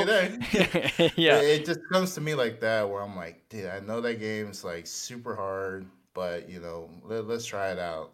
And Erica's not even a hard trophy list, but I've just heard people saying, "Oh, that game's such a bore." You know, I, I don't even know why you would trophy on that game. It's stuff like that. It doesn't have a really difficult trophy list, but it's just the the deep boredom that most players go through. You know, I always find like those kind of games where what's challenging about it? Is it the list? Is there is it a long game? You know, is it Is it a grind? Yeah. yeah, stuff like that. That's kind of like what I assess like when it comes to those kind of games where people typically stay away from. Yeah, that's interesting. Um, I think one thing that comes to mind is the, a game I have called Gauntlet Legacy, which I believe Slugger, you've started this game too. It is a really rare, like, I mean, not like less than 1%, but it's a very rare, like, platinum, and a lot of the trophies in there are ultra rare, and it's just because they're grindy. It's not that it's difficult, it's that the game is sort of monotonous, and so no one really takes the time to like actually go and do any of those. So yeah, it's a it's an interesting point that the difficulty can come in in different ways and uh, in different facets. So very cool. Um, all right, well, thank you, Maximum, for that question. Hopefully, you enjoyed the answers. And oh wait, you guys got to pick. So Pat, we've got Peter and Quagmire left. Who do you want to be? So I have no idea who those characters are. So I had to Google. Mm. I, I'm not a big. Uh, now I understand it's Family Guy. I think the show. Correct. Correct. And looking at the picture of the four characters, I think I had I'd have to go with Peter. oh, uh, okay. Because he's the fat guy, and I, I'm a fat guy, so um, that's why. I- I'm just looking at the way his shirt hangs over his belt with Yeah. his belly out there. That that's that's uh, that's me. All right. Well, there you go. That, it's not that's me, but That's fantastic. good. I'll be the pervy neighbor. Yeah, you beat Quagmire. I'm the disabled guy who's a cop. so you know, it's uh, it works out. Works out. Okay, guys, very good. So we've got one more question to go to, and this one comes to us from JB Trophy Hunter. His first write-in, I believe, of the show. I know he was really excited to hear Pat on the show and to, to hear us talk. So let's get into it. His question is With all the changes to trophy hunting that we have seen in recent years, I feel that the number of platinum trophies isn't the most important stat anymore. Any of us can get 100 platinums in a day. When you guys are looking at your own profile, or perhaps when you're stalking other profiles like I do, what stat catches your attention the most? Is it the number of ultra rares? Is it the overall completion percentage? Is it the number of platinums? What do you think would make your profile look better in your own opinion? Glad to see Pat back on the show. So thank you very much, JB. Let's go to you, Slugger, first for your response to this. So we kind of hit on it a little bit earlier, but I I used to consider like a, a very solid profile, or I guess I used to just look at the number of platinums. I'd be like, oh, that dude has like a thousand platinums. Like, what a friggin' pro. But now you have to be careful with that, like he's alluding to, because you can pull that up and actually look at the games and scroll down, and that person doesn't, their profile is maybe a year old and they have nothing but like the press X to get a plat games. Um, so like it's, I feel like the platinum's been devalued, and you have to be kind of do a bit more research or just look at other stats. And God, we've been talking about this on the Discord and the show forever about like our goals and stuff. Mm-hmm. Um, because I know like these games coming in have completely changed like my own personal goals. I don't sit here and say, oh, I want to get like 400 platinums by the end of the year. Now it's, I want to get my completion percentage to X amount by the end of the year. And yeah, I guess completion percentage can still be artificially boosted with those games as well. Um, so you, I don't know, you really have to kind of dig and just look through someone's games um, to kind of, I guess, see what their profile's like or what they're into. Um,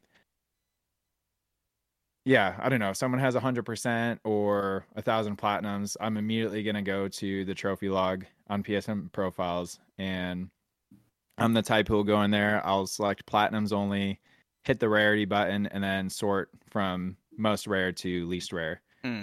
And kind of like gauge what that person's played. We did it uh, last episode, I believe, with Slim Santa Yeah.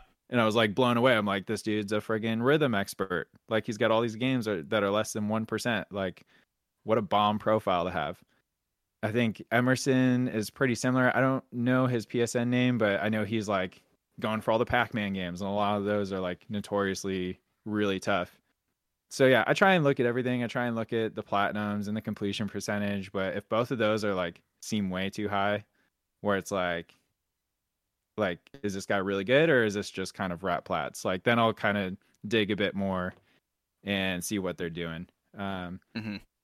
so yeah my personal skew i don't i try not to play the easy games uh i did do one recently the save room which i'll talk about here at the end of the, at the end of the show but i mean they're easy games but not the press x to win games um i don't know i just i i'm trying to be better about upping my completion percentage and kind of that be like what makes my profile shine. Like this dude has 800 ga- like it'd be awesome to one day say or see my profile with 8 900 games played like it is right now and sitting at a completion percentage of like above a 90%. Like I'd feel really like proud about that more so than like my number of plats.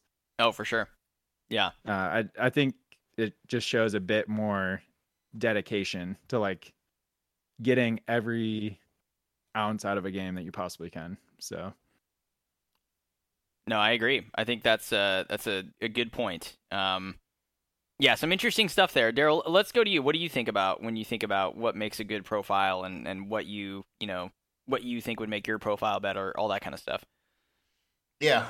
So, um, like when, I look on PSN profiles and and I pull up a, a profile for a trophy hunter, the first thing I always look at is the number of platinums.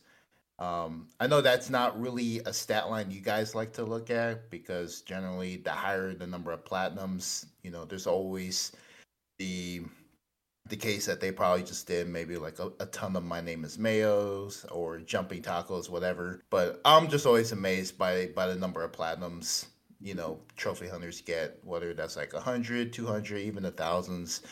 I like seeing those numbers. It's just i don't know why. I don't care what they played. I just i'm always in amazement by the number of platinums hunters usually have. Mm-hmm. um, what i do like to look at as well is like how long it took them to complete those games. So like the games they've completed, there's a stat where it shows like, oh, this game was completed uh, in this amount of time.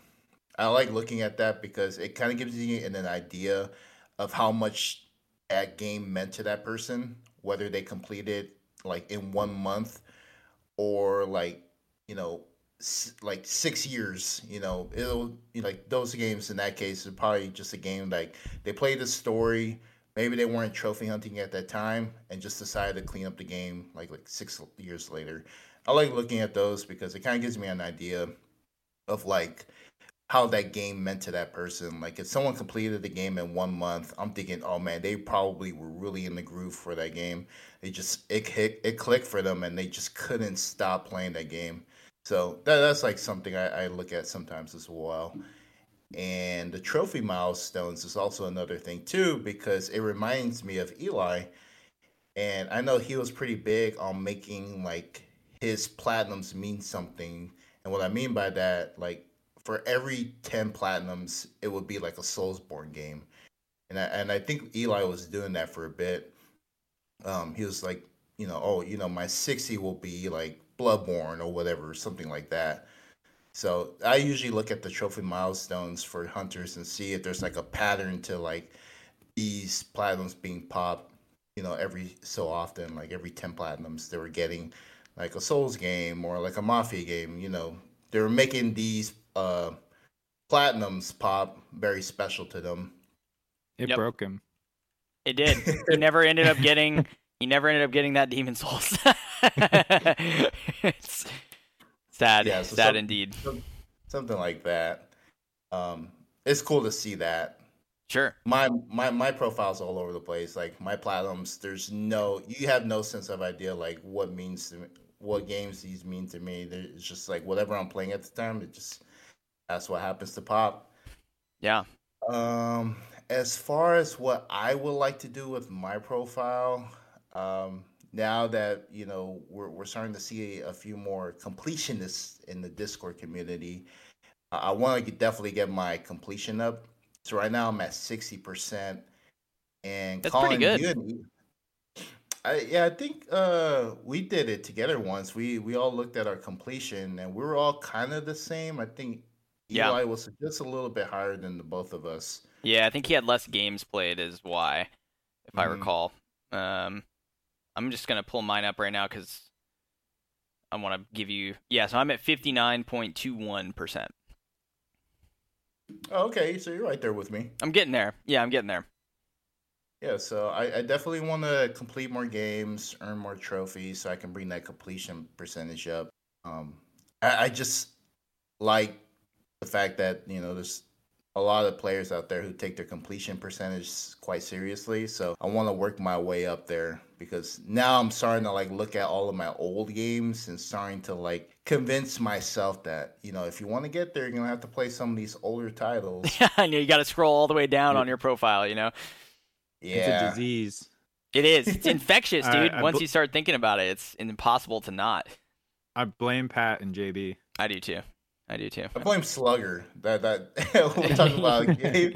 I'm playing the game because of him. Oh But, uh, boy. Oh boy. But you know, it's it's all it's all good. You know, you know, there's something we want to strive for for our profiles. But yeah, you know, I just want to get that completion percentage up, and I'm also trying to convince myself as well. Like, even though there's some games that no one you can't no you can't no you can't long any longer get the platinums for those games. Mhm. I'm still gonna try to do what I can, um, bring that percentage up. So like for games like NBA 2K20, ah, it's a tough game because I got a trophy for a stupid reason. but you know, like like subbing in a different player, that was a trophy. I, I think it was, and it, it's now on my profile forever. I'm still gonna try to get all the trophies that are not tied to the online part of the game. Um, just trying to convince myself, like you know, if I'm gonna get that percentage up, you know, I'm just probably gonna have to play it, and, it probably won't be a, a bad thing because I do like basketball. So it'll be fun. It'll just probably be a game to like install, you know, maybe get a couple games in whenever I feel like playing basketball, stuff like that. totally. Yeah. And even like the Call of Duty games. So Oh I, God. I've actually been enjoying like the last two Call of Duty games I played with uh Cold War and jeez, I can't remember the other one. Was it Advanced Col- Warfare or Ghosts? Was the other one you did? Uh, it was Ghosts. I, Yeah. I think it was Ghosts. Eli, Eli and I were playing Ghosts a lot together, but uh, I had fun with those games, you know. But because they have a lot of DLCs, and with some of the the later Black Ops games being quite challenging, Ugh. you know, I'm, I'm trying to like like convince myself to go back and play those for those reasons. But uh, it's gonna be money spent. Also, it's gonna be a lot of time and skill involved. So, yeah, It's that's that's a really tough one because I agree with you. Like when I look at my profile, there's a lot of Call of Duty games on there that you know, and I I love that the Modern Warfare one and two campaigns that got remastered. Like there was no multiplayer, right? Um, Modern Warfare 2019 and Modern Warfare 2 that came out last year, no DLCs, amazing, right? But um, but some of those older ones that was the thing. It was like there was the platinum, like I have the platinum in Advanced Warfare, but there's a ton of DLC for that game that I haven't done. Um, same thing for like Infinite Warfare. There's a lot of DLC, and you know, even going further back, like you talked about Black Ops 3 and Black Ops 4, which I think are just Black Ops 3 is probably the hardest of them that I know of, and it also has a bunch of DLC, including a ton of zombies DLC. Um, it's sitting at a 0.73% for the platinum and a 0.18% for the 100%. It is an incredibly tough game. And Black Ops 4 is also fucking annoying because that is pretty much entirely multiplayer. Actually, that's even rarer looking at it. That one is sitting at a 0.58% on PSNP for the platinum and 0.3% for the 100%.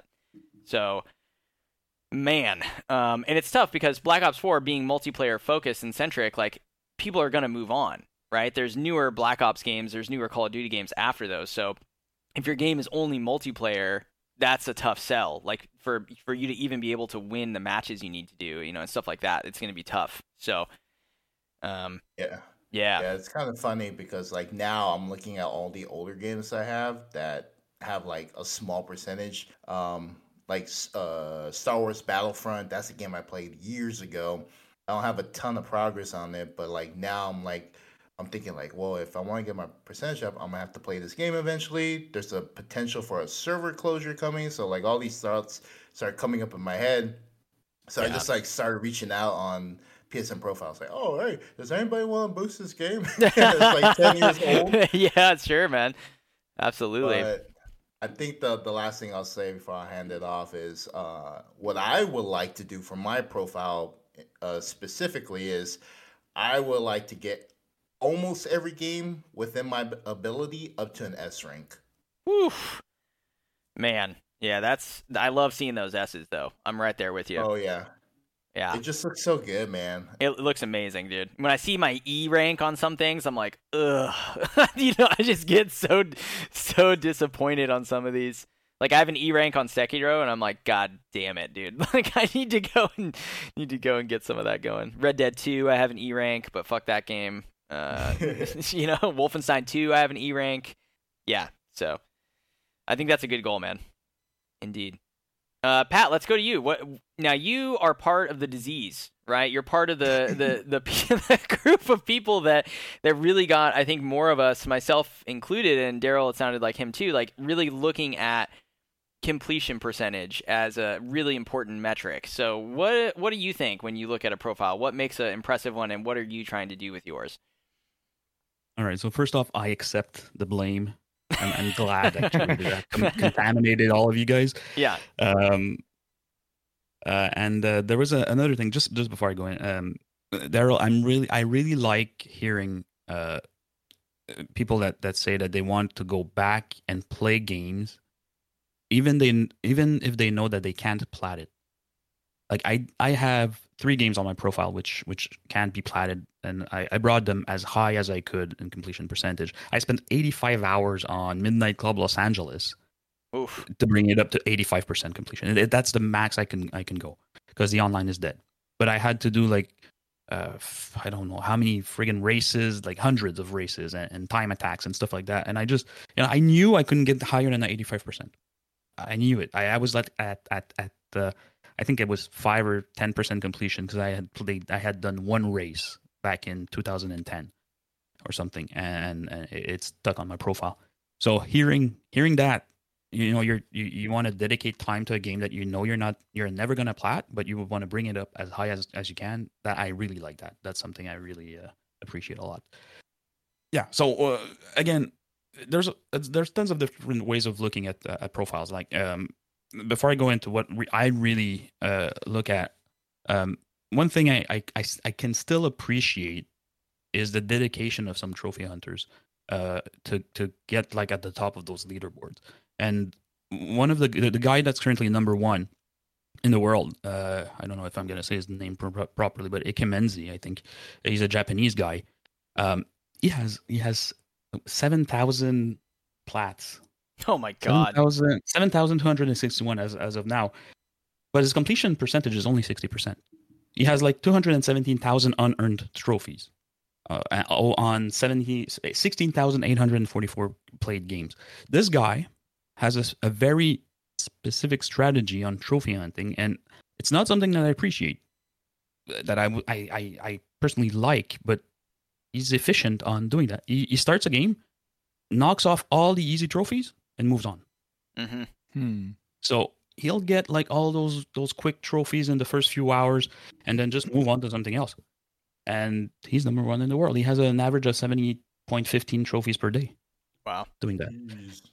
But personally, when I look at his, at his profile, it's not something I like. What I like to see is completion percentage and total unearned trophies. That's well, actually, there's four stats I look at first: games played, games completed, overall co- completion percentage, and the number of uh, unearned trophies.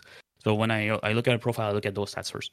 A high completion percentage for me shows that the player is dedicated to finish the games rather than just like doing what this guy does and starting games and, and moving on. Uh, I I like to see that dedication. That's that's what I that's that's how I hunt, and that's what I like to see in profiles uh, uh, that I look at.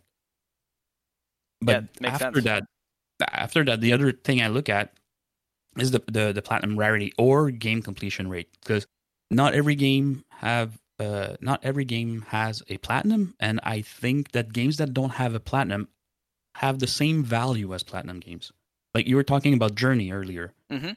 Journey for me is is has, is worth as much as uh, God of War, and I, I'm not saying it as, it's as good, but from a a, a stats perspective, it, it has the same worth. You know, you played through the game, you completed all the trophies, all the little things you needed to do. You didn't get a plat for it. It doesn't matter. You it, it- it's up to hundred percent. So um, Yeah, I, I I agree. Just real quickly to say, I, I don't look at those games as I used to view them pretty negatively and like wouldn't go for them, but now I, I have stopped caring. And also, as a quick tip, beep, those are usually worth pretty good points in the race because because there is no platinum, they tend to have lower hundred percent completions. So anyway, go ahead. uh, yeah, so so that's what I look at. Um, completion percentage, total unearned trophies, number of games started, number of games played, and the rarity. Because uh, you can have a hundred percent completion of jumping tackle. yeah, a profile full of jumping games. They can have a hundred jumping whatever games. Your completion percentage is hundred percent, but all the games you completed uh, are have a platinum rarity of ninety nine point nine percent. So that for me is is not impressive, you know. Right. Because you could do that. You, you, you, could have a profile with hundred completed games in, in an hour if you play only those games. yeah, that's true. Uh, so yeah, so that, that's that's what I'm looking for basically. Um, now, what what I would like for my profile is to be able to clear out all those games I started back in, in the days, which I'm working on slowly, but uh, and only have two games uh, r- currently running at the same time: my stream game and my off-stream game. That's so a good strat. right now, eh, well, that's because only having one game, playing only one game, is is probably gonna uh, burn out most of the people. Uh, You need, you need a bit of variation. It's like eating the same thing over and over and over again uh, every day. You need, sometimes you need, you know, you need chicken instead of, of beef or lettuce instead of tofu, whatever Mhm. vegetarians eat. yep, yep. Good. You Uh, you nailed it. That's the, that's exclusively what I eat is lettuce and tofu. Uh, wonderful. Sound- sounds sounds um super fun. All right, uh, so you know, I, I I have I currently have 122 games on my profile, 111 completed. So there's 11 games on there uh, that are you know floating. Three of them I know I I can never complete, so I'm I'm down at to eight, and two are the games I'm currently playing. So Rise of the Tomb Raider and and Gran Turismo. We'll go into that later. So ultimately, there's um there's six games on my profile now that I need to clean up to achieve that goal, and that's that's where I'm aim- uh, that's what I'm aiming for. So I, I'm working on that, chipping away slowly at all those old trophies and old games that I've I've started, and trying to get them complete. Uh, ultimately, uh, completion percentage. Uh, 99% because I don't think I can get to 100. I could get to 100 with rounding, but you know, it's it's never going to be a real 100%. Mhm. I'm currently at 94.86% completion. Nice. Uh, and that's because I started Rise of the Tomb Raider uh, and added 125 trophies to my unearned. so that's uh, currently two nine- 291 unearned Wow. trophies. On. I don't even want to So, say yeah. my number, dude.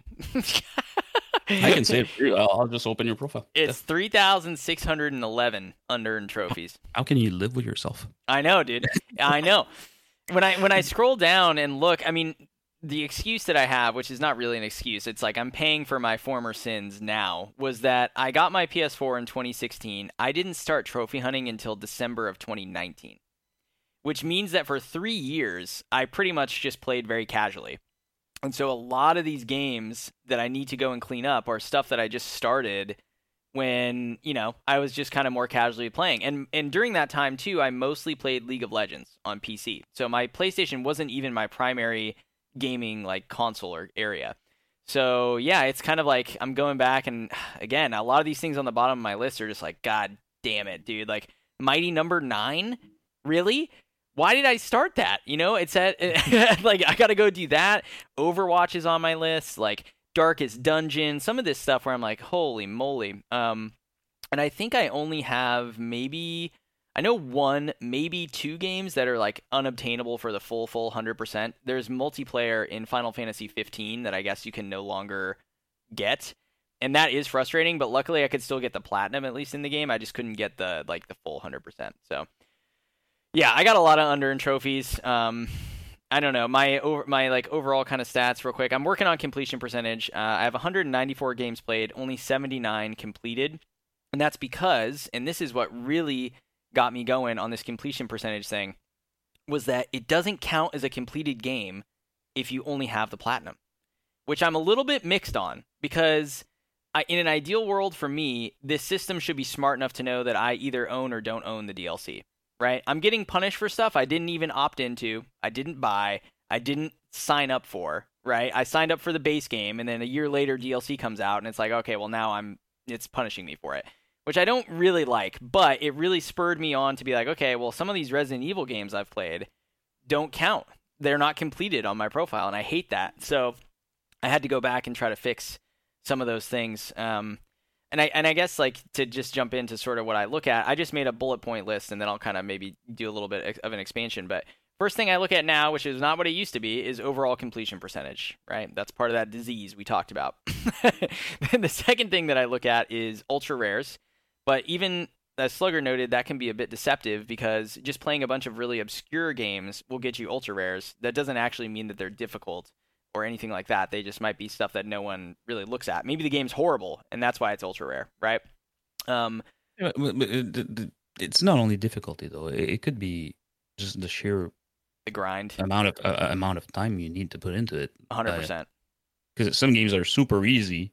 Uh, like I, I completed the uh, Tomb Raider Definitive Edition. The the online getting to rank sixty online isn't hard. Mm-hmm. You just need to play a shit ton of hours to rank up to level 60. Right. Like yeah, that's a good point. Don't do. Yeah, I mean, I think the... when I mentioned that, I was thinking of like PlayStation Plus games. Like, mm. uh, Reyna was pretty notorious, uh, and compliments to them for abusing. I don't want to say abusing because that sounds negative, but utilizing that when it came to the race because they were picking PlayStation Plus games where it's like, all right, this game was free at one point, which means probably hundreds of thousands of people turned it on, just casual players, and like popped a trophy and then bounced, and they're like, ah, this game's not for me. And then, but overall, it's a really easy list or something. So then you go through, and the overall completion percentage is like 10%, when realistically, if it, I don't know, maybe prior to that, it was like 30 or 40%. I don't know. It, right. The number of players is what I was getting at. It can be like the number of players can definitely in, uh, inflate how rare a game is. Oh yeah, definitely, definitely. Um, yeah, so I look at ultra rares. I mean, one example, like for my own profile, like uh, my rarest platinum is Arcadegeddon, right? That's not a tough game. You just have to play 50 full rounds of the game, and most people just won't do that. So, again, yeah, to your point, it's not difficult. It's just a little bit grindy. So, um, so I look at that, and then the other thing that's really big for me is no hidden games.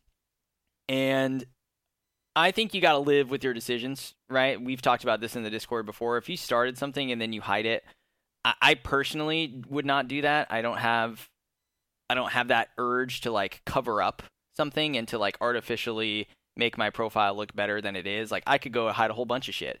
Could hide Mighty Number no. Nine, XCOM 2, whatever. All these like E rank stuff. I could do that if I wanted to. Um, but I don't because I just think it's not a true reflection of what my gaming history is. So no no hidden games. One of the other things that I really like when a profile has is a core franchise, or if it's not a franchise, like a core type of game. Like we talked about Slim Santa with rhythm based games, you know, like something that like kind of defines what kind of a gamer you are. Because I think that because we're trophy hunters, we have a tendency to play a whole bunch of different kind of stuff. And that's really cool, but all of us have a favorite genre. I'm sure of it, right? We all have something that we really love or a franchise that we think is like we're going to be there for it day one every single time. Like for me, it's Resident Evil. You know, I'm really trying to get all of those games, the core franchise, done on my list, and I think that that is is cool when someone has something that you can point to and be like, oh, they're this type of a gamer, or they really love this franchise. Uh, the other thing I look at, no auto pops or stacking. Now, this is sort of a, a personal thing. Obviously, everyone's profile is their own to do with what they please, but again, it's about to me inflation of your of your actual numbers when you do this. But we also talked about how platinums are so degraded that does it really matter, right? Like if someone wants to do that or not. I, I don't know. It's kind of a mixed bag, but my personal stance is that I don't want to auto pop or stack anything, and I haven't done that yet on my profile. So I'm going to continue to do that. And then the last thing I would mention is there needs to be a couple prestige titles. Now, there's all of these games, and you can pick your poison here, but there's many of them that the trophy hunting community can agree on are very difficult platinums. You know, the the main one that comes to mind for me is Wolfenstein 2. I know that there's harder ones, like Black Ops 3 is another great example, I think, actually, where these lists are really, really tough. And if you see someone's profile that has even just a sprinkle of those prestige games in there, you start to go like, okay, like they're playing some stuff for fun and some easier stuff or whatever, but they also have skill to be able to accomplish some of these really really difficult goals. They're not just grindy; they're actually hard. You know, not everyone will be able to do this, even if they put in a bunch of hours. So you know, Daryl's Wolfenstein 2, we've talked about many times. I think that's a re- that's a really really good one to have. Um, Devil May Cry games are another one that I'm like, oof, yeah, if you've got those, like that's pretty impressive. Um, Black Ops 3, Black Ops 4, those are you know some of those are really really tough. Uh, and I, and I'm sure there's many others. I'm sure you all have your own individual examples that you think of as really tough. And when you see people that have it, it's crazy. Uh, Evil Within, um, you know, things like that. So that's sort of like the aggregate of what I look at is all of these different things combined in some way, shape, or form. I guess it goes without saying, like, I don't want to see a lot of those, like, jumping taco games on your profile. You know, if you see, to me, like, someone who's rank one or whatever that has a bunch of that is not impressive. Like, that shouldn't be, I don't even think that should be rank one, my personal stance, right? From a competitive side, like, that's a little ridiculous. Um, but it is, and that's the way that the current system is, and so they are well within their right to to use the system to, to try to get ahead, and that's what they're doing when they're doing that stuff. So, you know, power to them. But for me personally, I don't have any of those on my profile. I don't want any ever. We are going to talk about save room later, but it was actually a turnoff for me when I saw how high that completion percentage was. It was like, ah, I don't want to play it anymore, you know, because it's 90% and things like that. So the, that's sort of the combo. And then for my own goal for my profile, I'm working on completion percentage this year. I would like to get my completion percentage up to 65% for this year. I started at around 57, high 57s, and I'm at 59.2 already. So I've made some good progress. And I'm going to clean up a bunch of these games, you know, at the bottom of my list that are a little easier. Yooka-Laylee, Transistor, you know, things where it's like, I don't really know why I stopped it way back in the day. Mafia 2, you know, but I can clean these up and at least get some of these unearned trophies to be the, to, the number to be less and my overall completion to be better. Specifically, RE7 and RE8, I want to do the DLCs so they count towards my completed games and you know stuff like that. So that's that's really what I'm going to try to do. And then my ultimate goal for the for the profile, I think, would be about like 80%. And I know that's a little lower than what some of you guys have talked about, but I think ultimately you have to have games. You have to be able to drop something. Slugger, you and I were talking about this before in the past, where it's like some of these games I dropped because I just don't like them and I don't think they're good. And I don't want to be beholden to finishing something I just don't enjoy, you know? Uh, or if I like I dropped it for a reason, I guess is the thing that we said, right? And I'm not going to force myself to go back and do every single thing, but something like 85 or 80 or 85% I think is reasonable. You get that wiggle room in there of stuff that you just don't want to do or that you can't obtain, but you still have a, a high percentage. So that's uh that's sort of what I would would say about uh, percentages and the profiles. So thank you, JB. I hope that that answers your question, and I know you have some strong thoughts on what makes a good profile as well. So if you want to elaborate, you know, in your own, uh, write in or you know put into the Discord what you think. I'd be curious to hear it as well. All right, anything to add, guys, before we move on to what we have been playing? That's a doozy of a topic. it is, right? I could it, have I could spend forever talking about that. Uh-huh. Yeah, me too. Me too. It's it's so interesting to see the, the different perspectives. I think we're all uh, pretty much focused on the same like uh, completion percentage and, and getting all that done. But yep. it, for me, like you were saying, you were saying, I won't force myself to play a game that I didn't, I didn't enjoy. I I do. Like I played freaking Tony Hawk Shred, which is you know the the game where there's two games, Tony Hawk games where they had that skateboard that you had to stand on and mm. do the, the tricks and everything. Mm-hmm. I almost killed myself and smashed my TV a hundred times because the board would just go flying until I read somewhere that I could just handle it with my hands, which I put it on the coffee table and just you know did that. But I forced myself to play that game for like 30 hours, and I, I hated it every single second. I hated it but today, my five rarest trophies are Tony Hawk Shred trophies. yeah, yeah. They're at 0.65%, 0.60, 76.81, like very rare trophies because nobody nobody played that game. I mean, you're not wrong. There's a lesson there for life, I think, about you only grow as a person and you only get out of your comfort zone when you're when you're doing things like that that you don't want to do. You're not going to enjoy everything you have to do in life, you know. But ultimately I play games because I like the medium and I enjoy the game. You know, I, I the trophy hunting will always be something that I'm passionate about and that I love. But at the end of the day, a good game is a good game, a bad game is a bad game. And I'm very receptive to being like, yeah, this game just sucks or like this just doesn't agree with me. And for me personally, that's enough to be like, you know, your time is valuable. There's a lot of games that you do want to play or there's a lot of games in your backlog that are good. You might as well just go and do those. And I don't have like a ton of examples in my in my list where I'm like, this is so shit that I would never return to it. Maybe Mighty Number no. Nine is like one of the ones that's up there because it's just universally a, a, bad game when you ask people. But by and large, I just you know you have to have some room for leniency, and I think it's important to play new games too, right? I don't want to be. I have a PS5, and I spent all this money on it, and I got a 4K monitor, and I got these nice peripherals. I don't want to be only playing PS4 titles on that thing the whole time, and I'm like, oh, I'm not going to play Final Fantasy 16, or I'm not going to play Silent Hill 2, or I'm not going to play Star Wars because I have all these old games. It's like, well, yeah, but like these are like the new things. It's like the newest version of the art form, you know, and I think it we owe it to ourselves as being passionate people about games to check them out to some extent. So I don't yeah, know if that makes sense. Yeah. Yeah, I totally agree. And and that's that's why I had a strategy where I I would alternate between mm. one cleanup game and one one newer game if you want.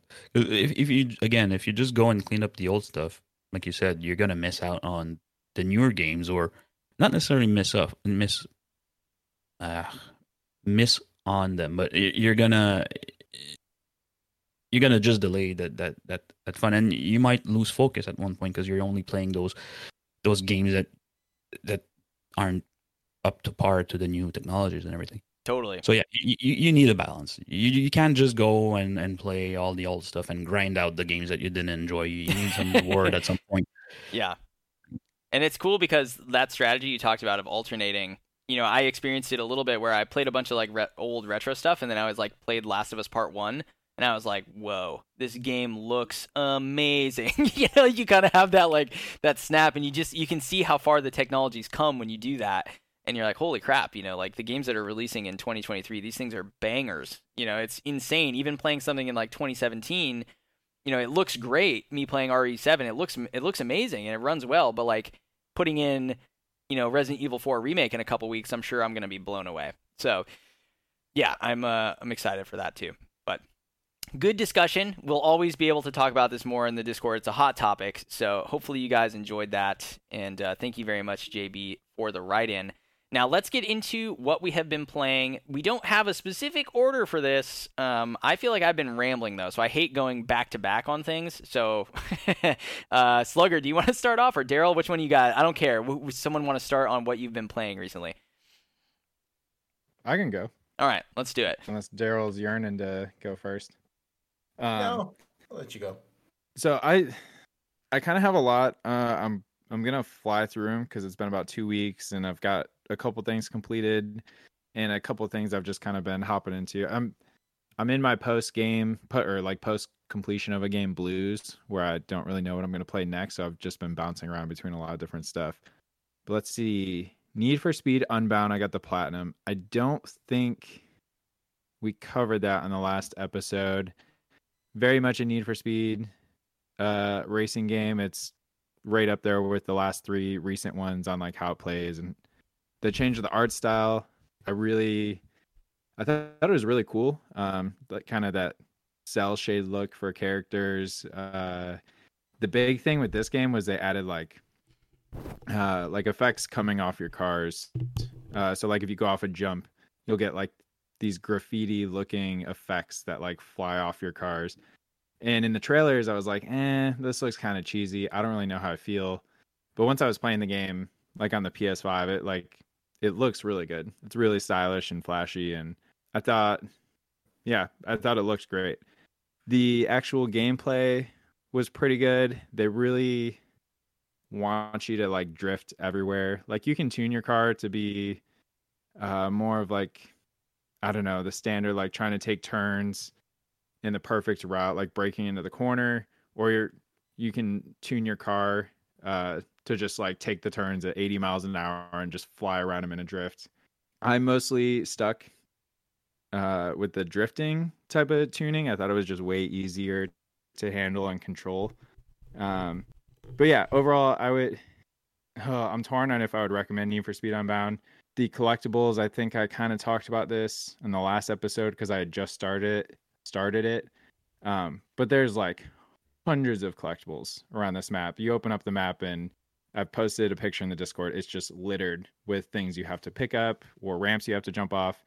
It's almost too much. Uh, I kind of wish they leaned more into the actual like racing and less of the open world. Because part of the problem with the open world too is you have this big, beautiful open world, but I was getting repeat like races over and over. Like I was racing the same tracks over and over.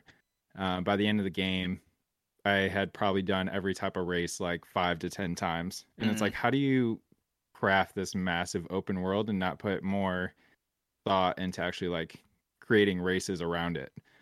Uh, so that was a little frustrating, but overall, mm, if you're interested, I would say this is like a good pickup for like 20 bucks or wait for it to come to EA Play or another subscription service. Let's see. Then we got Last of Us Remastered. I'm not going to touch that. I'll let Colin run with that because we've been doing multiplayer together. This um, fucking game. multiplayer the next sucks. Plat- yeah. the next platinum I popped was Rayman Legends. This one was a long time coming. So I got all of the trophies completed shit months ago, like way back in the summertime. But there's a specific trophy where you have to reach rank 11. They have like some type of like rank system in the game. And once you've 100% of the game, you're only at like rank nine, nine and a half. And the only way to get points to level like level up your rank is to do these daily and weekly challenges. And it's quite a bit. I think I needed to do like 3,000, three or 4,000 points by the time I beat the game. And on a really good like daily run, I could get about 20 points a day. Um, because depending on how you do in the daily, you can either get one point, five points, 10 points, or I don't know if it's 25 or 50. I know that was for the diamond ranking. I never got the diamond once. I I don't know how people do it. Um, I was always happy with a silver or gold. So that was kind of like a daily game every night I'd jump on to play something. I immediately would boot up Rayman Legends, knock out my two like little daily time trials, and then kind of move on. So it took me four years and eight months for that platinum. Woo! That's a little skewed. Um, because I picked it up, played it through about half the game, dropped it, and then came back last year to clean it up, and then really dove into the daily stuff. Uh, but I would say it was about five or six months of doing these daily runs just about every day. I only missed a few days from start to finish, so yeah, it's pretty um, pretty impressive, sir. Well done. Whew, that's uh it's it's hard because I kind of miss it. Like it it was almost kind of like really satisfying going in and being like, "Yes, got the gold." Like just a nice little like boost to start my gaming session. And I I could keep doing playing it if I want to, but other games require my attention. um, so next plat I got was a nice uh, Ratalaika plat with save room. Colin, you talked about this. This game is literally just Resident Evil 4 inventory management in a puzzle form. Uh, so it God, all, all, the assets are like completely ripped straight off of Resident Evil. I know, Colin, you mentioned a few times, like, how the hell did they get away with this? Yeah, it's surprising. Um, it's like so clearly like yeah anyway it's it's interesting. Hmm. yeah so you'll get an inventory and a limited number of spaces in your little like suitcase and you have to make make everything fit. And they get pretty creative with the puzzles like some puzzles you open up and like your health's low so it's like cool i can combine like two herbs to make a green health potion or a first aid spray and then i can use that first aid spray on myself which will heal me but oh wait, I still have a healing item and a rotten egg left over. I can eat the rotten egg to damage myself and heal myself again to get rid of those items, which will give me space to like put all the weapons and ammo in the bag. So it's kind of cool how they like utilize the different uh, I guess features you would see in a Resident Evil inventory management to mm-hmm. like help you complete the puzzles. It is cool. Um, it's a good idea. Definitely. Yeah. It took me an hour to do that I think it was a fun hour. Uh, some of them were at, towards the end were actually pretty tough and challenging. I'd be lying if I said I didn't look anything up because I did look up one or two puzzles at the end because I'm like, I have no idea how I'm supposed to make any of this stuff fit. Are there enemies in the game? Like, how does is there any sort of combat at all? Because there's weapons, obviously. So what what does that No, look you're- like? You're just purely managing the inventory. So like you can reload a gun, for example, to take inventory out of the inventory and put it in the gun, something like that. So you can like stack ammo clips. Yeah. Uh, or magazines. You can load the ammo into guns. Like most puzzles start where your guns are like half loaded or no bullets at all. So like you'll sit there and combine all your ammo boxes and then combine the ammo box onto the weapon to load the gun. Yeah, because they'll give you way too many items to the point where things won't fit in the puzzle. So you have to sit there and figure out, or like, all right, what can I, what items can I use or combine so I can actually like fit all these things in this little puzzle space. Right. So the whole thing takes place literally in the inventory screen. Okay. Um, I knocked out the 100% in Guns Up, which was a free to play, I believe Sony published Clash of Clans esque game where you build a base, you attack other players, players attack you. I got really lucky because way back in the fall when they announced the closure of this game, they said, "Hey, if you log in on the next month, we're going to give away like $500 of the premium currency." So I was like, "Oh, hell yeah, I got to get on this cuz it's in my backlog and I can just use all all this currency like essentially boost my way to 100%." Uh, I still had to like there was still a lot of gameplay involved. I didn't just buy my way to the 100%, but it definitely helped skip a lot of like the resource grinding to like get my base to certain levels or attack people so many times. Um, it, I mean, it was it was a pretty good game. I I played it seven years ago, um, but then dropped it. I don't know. There's a lot of like free to play. I don't want to call it trash, but free to play games like that, which I kind of bought into uh, way back then. So I have a lot of those on my profile. It was nice to get one kind of knocked out and cleaned up. hmm All right. Um, Borderlands 2 DLC, I've been chipping away at that. I'll dive more into that next episode because hopefully I'll be closer to being finished. I completed Hogwarts Legacy. Okay. Really great game. Hogwarts is, I think I talked about this last episode. I love how like detailed the world is, especially the Hogwarts castle.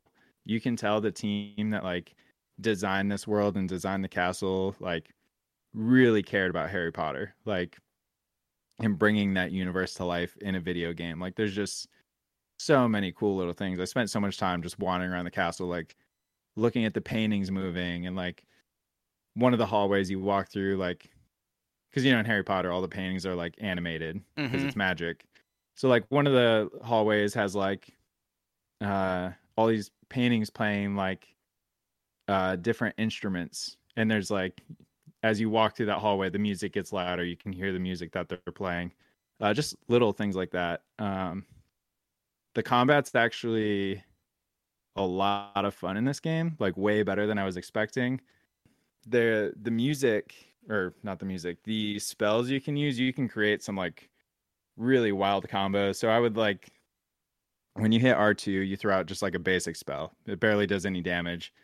But then you have like pushing spells and pulling and you can lift up and slam down freeze fire like i don't know there was like 12 or 12 to 14 like attack spells. So my favorite was always to like hit someone two or three times with a basic attack pull them to me hit him a couple times again and then like throw them away hit him a couple more times lift him up into the air hit him a couple times and then slam him down. Like and you can get really creative. There's just tons of cool like uh like combos you can pull off with the combat. But um so i really recommend it from a gameplay perspective and if you love harry potter i do have some gripes with it. I think there's way too many collectibles in this game like i think the guide says like 600 something 605 so i I tried to do my best to collect those as I worked my way through the story. I would do a story mission and then go do a bunch of side quests and then collect stuff and then go back to the story. And I tried to make a little like gameplay loop for myself. So that way I wouldn't have like major cleanup on the tail end of like the game. Um so yeah, by the time I beat it and got to the collectibles at the end, I only had maybe four well, three to four hours of cleanup on collectibles so luckily, I did a lot of the work as I went, but highly recommend it. I still don't have the platinum on it because you have to do the first like four or five hours of the game with each house.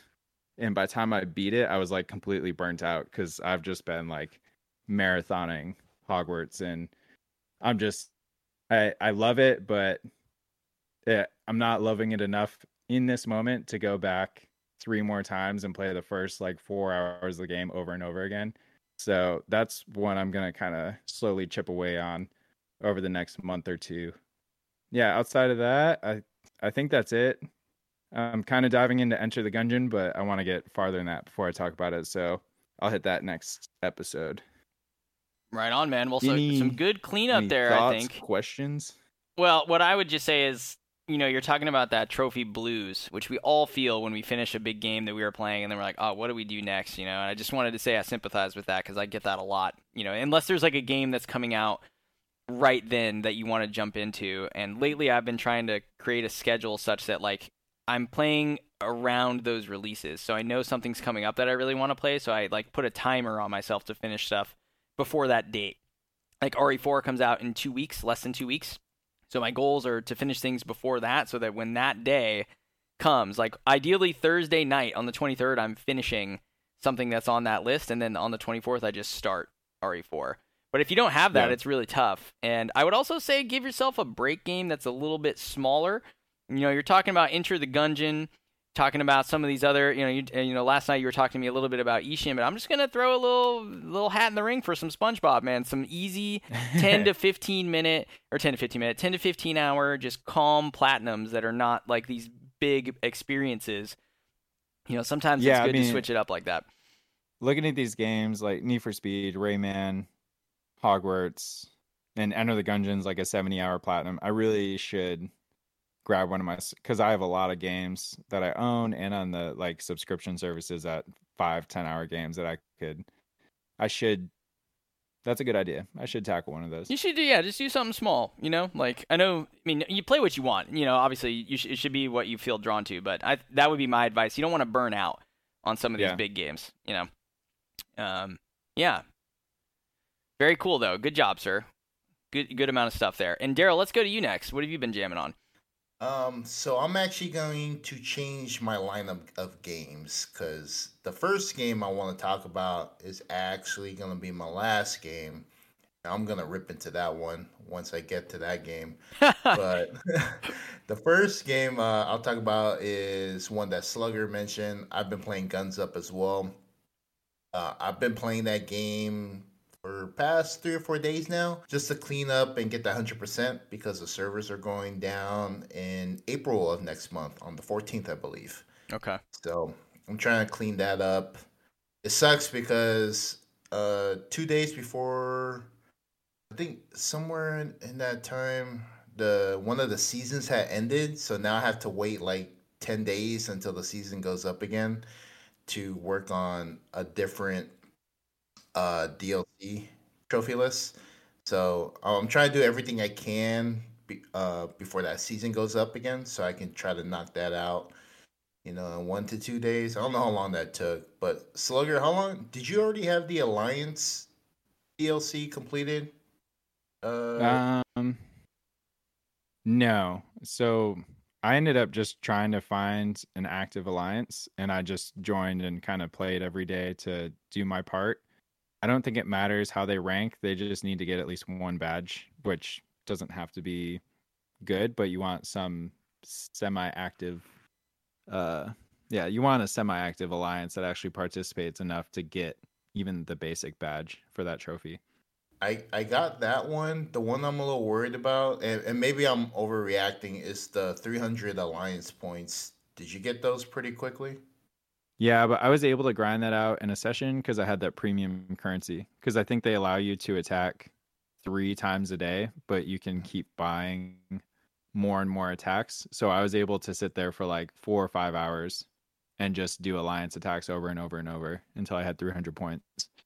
Oh, okay. All right. Not that bad then. Uh, so yeah, I just been working on guns up. It's actually enjoyable. I attacked Slugger and got completely destroyed. nice. Yeah, he, his guys look like Eli in this high vis outfit, Colin. Oh no way. yeah. oh, that's Uh, great. yeah, I've been jamming out on that. Uh, second game I've been working on is Heavy Rain. So I made some good progress on that. So right now I have 49 of 57 trophies earned.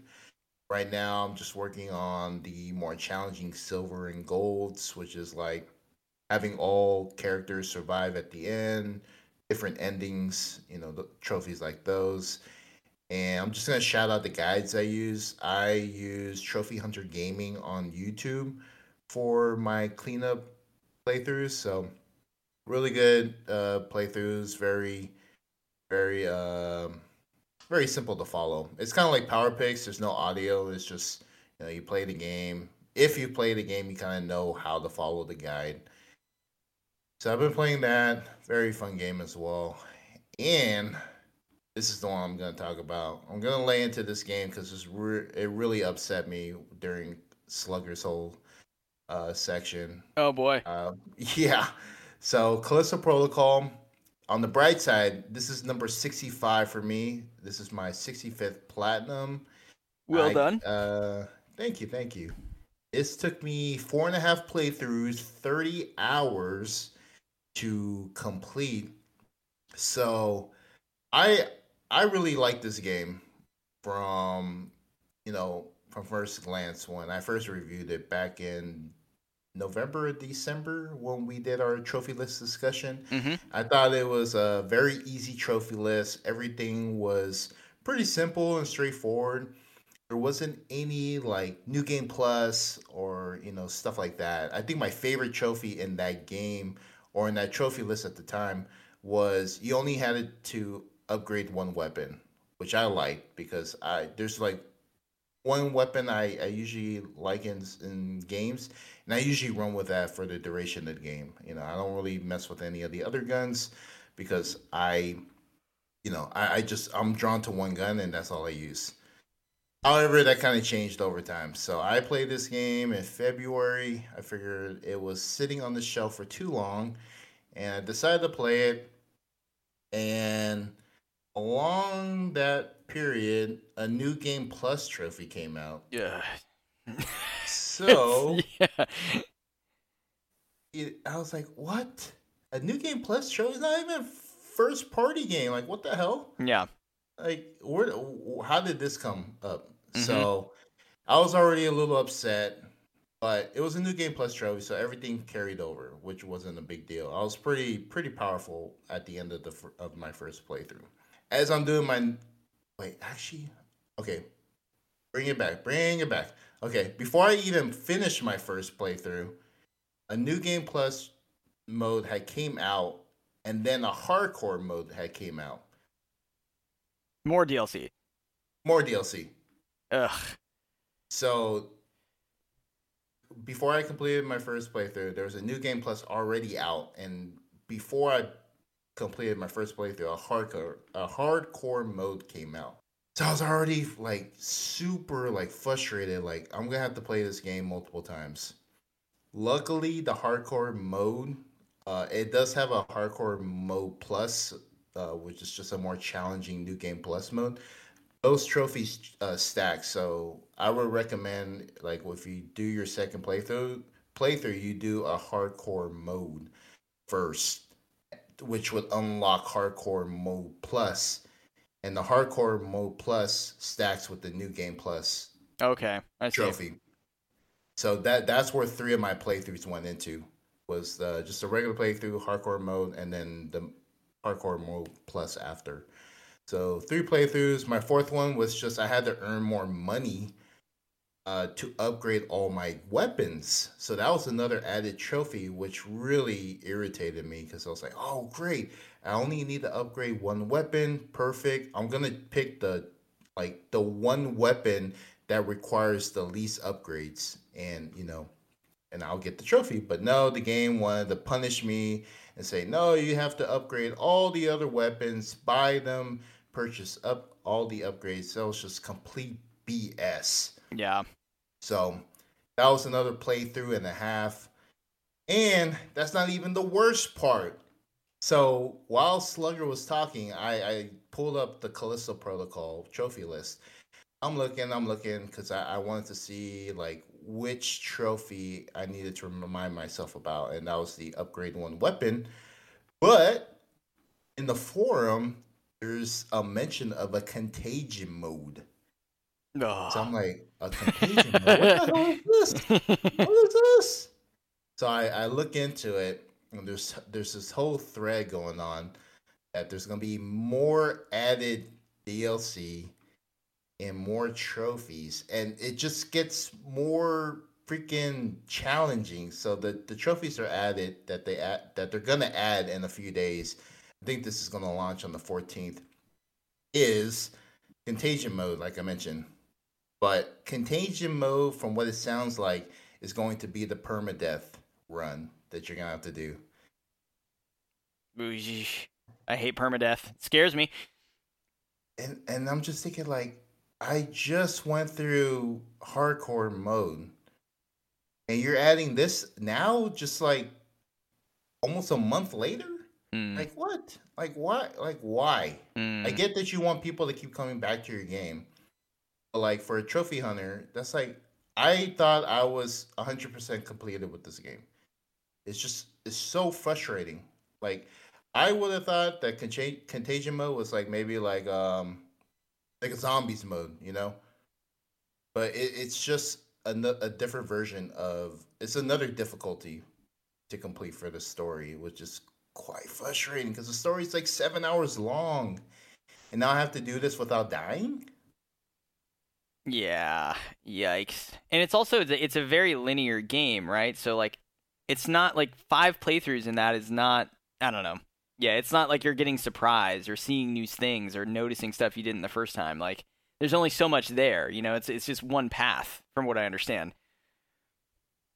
Yeah, I mean, I would have liked to have played this game when all of these trophy or these all of these DLCs were available, but like it, it, they're just coming out so fast. Like honestly, I just put the game away maybe a couple weeks ago. Now I'm like already tempted to fire it back up because my percentage is going to go down again. Man, yeah, that's that's frustrating. And I, and it is like you're saying, like you know, keep you from playing other. It, it, like they want you to keep coming back. The cynical side of me is like, well, hey, like what's come out since then? Dead Space. What's coming out soon? RE4 remake. They're all third-person action survival horror games Callisto wants you to keep playing that and not play the other two, right? Like that that's what it feels like to me. They're like, "Oh, no, no, no. Come on. Come back. Come back. Come back. We actually have enough we have something else. We've got one more bronze trophy for you. Don't you want it? You sons of bitches." it's like I mean Thankfully, they're only they're adding two trophies and they're both gold. So that's oh, that's good. The incentive that's good. Back. Yep. It's just you know now I have to go through another playthrough, and this is going to be more challenging than the other ones I've played and it's almost like a big fu because the the trophy where you have to finish the game in contagion mode without dying, it says you belong here. So it's like a slap in the face, like you're not going anywhere. You're, this is the only game you're gonna play. then they're gonna do Contagion Mode Plus, dude. About a month after that, you just get get ready for it. Oh my goodness, and and that's another thing too. It's Contagion Mode. So there's no mention of like plus in there. So there's the thought of like you're you're gonna start from scratch. Yeah. So all of my upgrades, all of my weapons, they're not gonna carry over. So I'm gonna have to like be strapped in for a very intense experience. Damn. Wow. Not fun. No, definitely not. Definitely not. But I was looking at it, and you know that game went from it had a pretty high completion percentage for just the platinum. It was over thirty percent, and the trophy list, like you said, was not that hard. but the 100%, like what you have, is only at like one point something. So it's become much more prestigious, at least, to get the full 100%, which I guess is maybe one positive side effect you could say that is that you know I think only 300 something people have the full 100% and you're one of those people. So yeah. And it's gonna even guess it, It's gonna be even smaller. smaller Yeah. once uh, those trophies come out. Oh, 100%. Yeah. Ma'am. Well, I don't envy you because I know you've also started Dead Space Remake, and I know that you also are curious to and want to play Resident Evil 4 Remake. And so, you know, I don't know how you're going to juggle it if you would want to just jump and, and just continue to do Callisto until it's like done, done, or if you're going to say, screw it, I'm going to go play something else and then come back. But yeah, that's a lot for that one game. Absolutely. Hmm. Interesting, sir. But congrats on getting the platinum and well done. You know, and a heavy rain, um, it's you're making good progress on that. That's another pretty rare one. Uh, guns up, you know, doing down before the server closure. So you're doing a cleanup and then 100% and then sort of a just normal plat. So you got, you know, a good gambit of stuff that you're working on. Yeah, I'm following Pat's strategy, trying to not burn myself out. It's a good idea. It's a good idea. And speaking of which, if you are completed, Daryl, I was going to pass it over to Pat for what he has been playing. Yes, that's all from me. Right on. Awesome. Awesome. All right. So on my side, uh, like I mentioned earlier, I have I, don't play a lot of games uh, at the same time. I, I have only usually only have two games running uh, in parallel. Um, one stream game and one off stream game. It's a bit different now because I'm uh, Gran Turismo Five, which I'll talk about later, is is a really long one, and I I actually started something else. Um, so the way I work for my stream games is the my viewers vote. So for those of you who've been on the stream, you know that there's a and uh, Colin, you mentioned it that you could uh, vote with the channel points. Uh, so uh, the the last poll, uh, currently the polls I'm I'm running now are, are franchise polls. So viewers vote for a franchise. Out of three franchises that I suggest, they choose one, and uh, the last one that won was Tomb Raider. Uh, so the the Survivor um, trilogy. So that's uh, Tomb Raider Definitive Edition, Rise of the Tomb Raider, and Shadow of the Tomb Raider. Uh, so I platted uh, Tomb Raider Definitive Edition uh, on the sixth of March, so last week. Congrats. well Um, done. Thank thank you very much. Uh, 36 hours, not too long, but almost half of those were grinding XP in the multiplayer, uh, which was uh, a, a pain, a real pain. So the, the the single player story is really good. I'm a big fan of Uncharted. Uh, did that franchise back almost two years ago now. Um, and I had never played Tomb Raider before, and the first hour of of Tomb Raider Definitive Edition, I, I fell in love with the game. I- I- it's even though it's a game from 20, uh, 2014, it's almost 10 years old. Mm-hmm. Uh, actually, I think it came out in 20, uh, 2013 on PS3, but got uh, remastered on PS4 in 2014, something like that. Yeah, So I correct. think- Yep. Okay.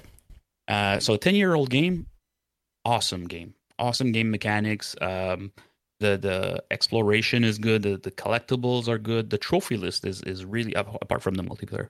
Uh, the the trophy list is is is the type of trophy list that I like.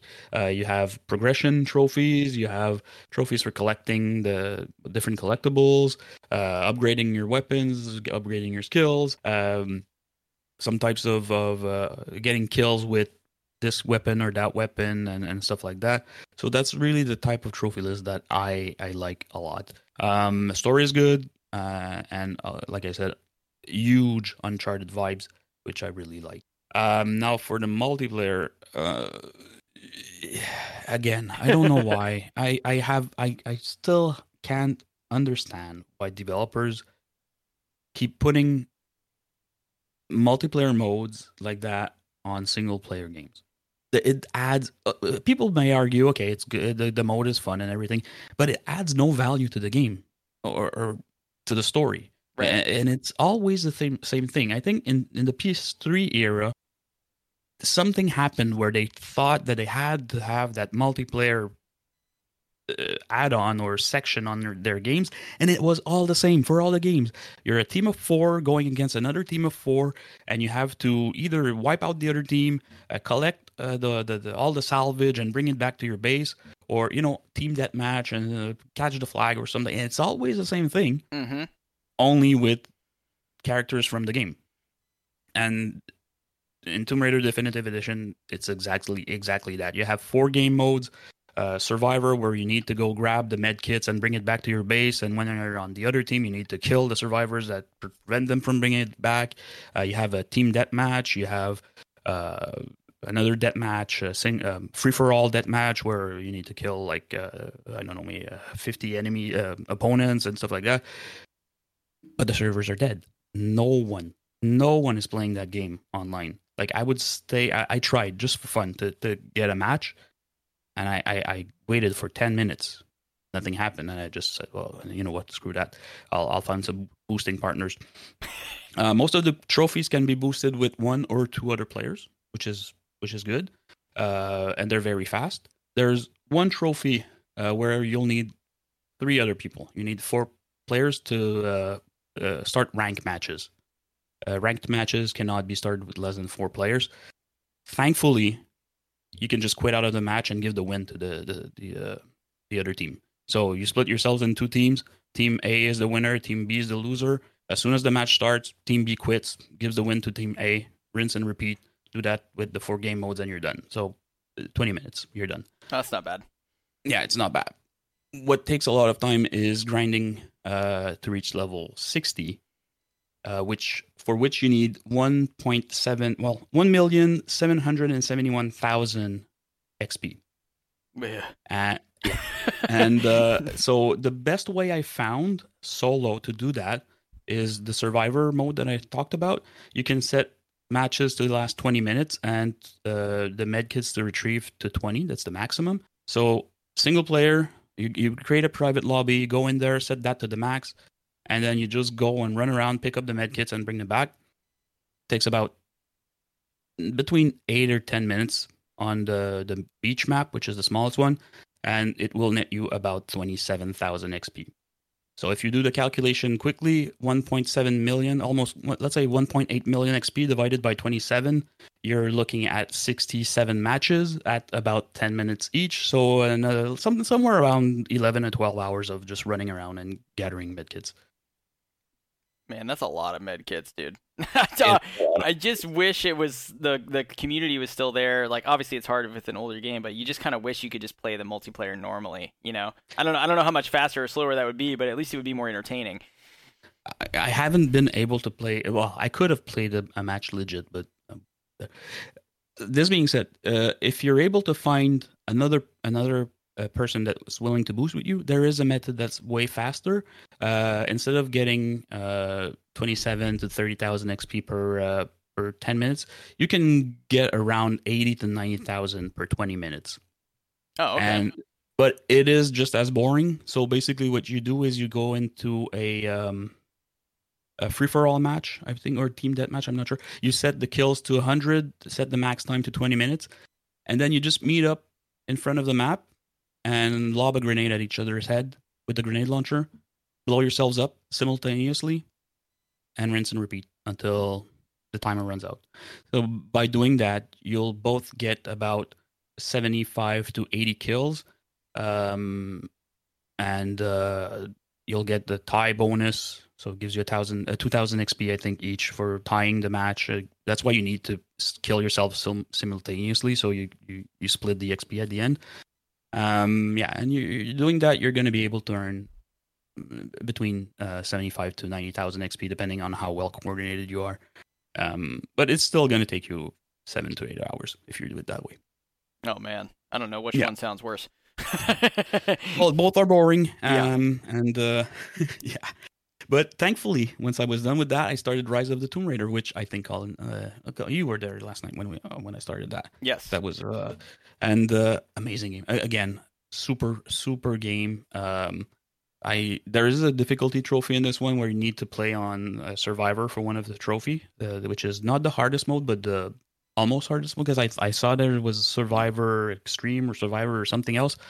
Um, and uh, yeah, so I started that. So far, not too hard. I I, I fell to my death four times, but never got killed by anyone.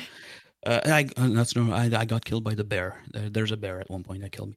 But um, yeah, uh, I don't have much to say about that one because I've only played for about two hours. But so far, again, Uncharted vibes, uh, very similar to the the first Tomb Raider uh, or Tomb Raider Definitive Edition.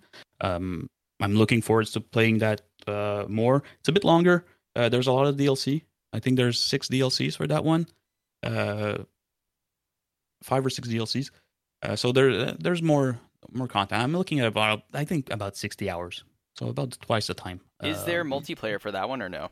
There is no multiplayer, but there is a co-op. Okay. So there's there's a co-op mode. Um, it's called Survivor co-op, survival mode, where you're actually you need to survive a number of days. So you just you're dropped into an area and you need to uh, walk around, gather some supplies, and build a fire. And then there's wave of enemies that come in, and you need to survive. I think it's ten days. Mm. Doesn't sound too bad end. though. Yeah, no, it, it, the, the the platinum achievement is, uh, or rate is is quite high on that one. I think it's at let me check. Uh, it's, well, six point three percent. It's not that high, but it's not a super rare one. Okay. Yeah, but it's not. It's a four on ten difficulty though. So I think the the, the achievement percentage is just because people don't do the survival. Yeah, that part. makes sense. Yep. And so that's on the stream side. Uh, now off stream, uh, I spoke about Gran Turismo 5 earlier uh, when we were talking about the racing wheels. That's the main game I've been playing. 425 hours in so far. Holy um, shit, dude. Yeah, but I need to I need to like tone that down a bit because there's two modes in, in Gran Turismo 5. So you have the A spec where you're the driver and you, you, you need to win the races and and uh, do all the medals and so, all the, the stuff. And there's the B spec. So B spec essentially is you have an AI driver and you coach him. Hmm. So you do the same races and same events and everything, but you're not doing the driving. So in the beginning, you actually need to be active and do stuff because you, you, there's commands that you can give him like uh, uh, pace down, pace up, keep up the pace, uh, overtake, uh, pit. You know, yeah. Uh, some there's four or five basic commands that you, you can give your driver. Uh, so in the beginning, he's he's really you know he's really bad. He he, he like I don't know. He he doesn't know what he's doing. Um, so you have to tell you know you know pace up, uh, overtake, uh, slow down, uh, go pit or whatever because he doesn't he doesn't do anything properly. But once you're if you did the A spec, if you get you got far in an A spec, you're gonna have cars that are good enough to compensate for the fact that your driver sucks. So you just give him a good car and a better car than all the uh, opponents, and he's gonna win races, even though you still need to ha- hold his hand a bit. But once you've done like maybe the first two or three series of events out of six, um, and in each series there's there's smaller events there, but uh, once you're about halfway through, uh, you can just let him go. Yeah, you can just uh, register him to a race and, and, give him a good car and let him go. So out of the 425 hours, uh, there's about 350 of those uh, that were B spec, and maybe 20 where I actually had to hold his hand, and 330 hours where I just launched a race and let it go and just checked in like 20 minutes later. Um, there's even some endurance races that last for 24 hours. So there's Whoa. two 24 hour races. Yeah, I, I was afraid my console, my, my PS3 would die on me, but yeah, I'm actually surprised. It, it ran races for three or four days in a row at one point. I was just launching races one after the other, and it, it held up. I'm super impressed with my uh, my PS3. Yeah, that's great. Wow, mm. that's that's a lot of idling.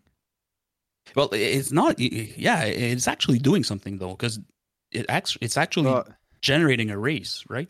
So you have that going. Are you doing other stuff at the time? Like, are you playing your PS4 while that's just yeah, exactly. Like so running races. Okay. Yeah. So during the day, like I'm at work, I work from home, so I'm staying in my office or my stream room here, and uh, next door there's I have a living room right next door where my PS3 is. So I would go launch a game, uh, launch a, a race. Um, you know, I had like 20 laps, uh, about two minutes a lap. So put a timer on my phone for in 45 minutes and then go check back in 45 minutes if the race was over. uh, and just launch another one. And I did that for uh, a few weeks.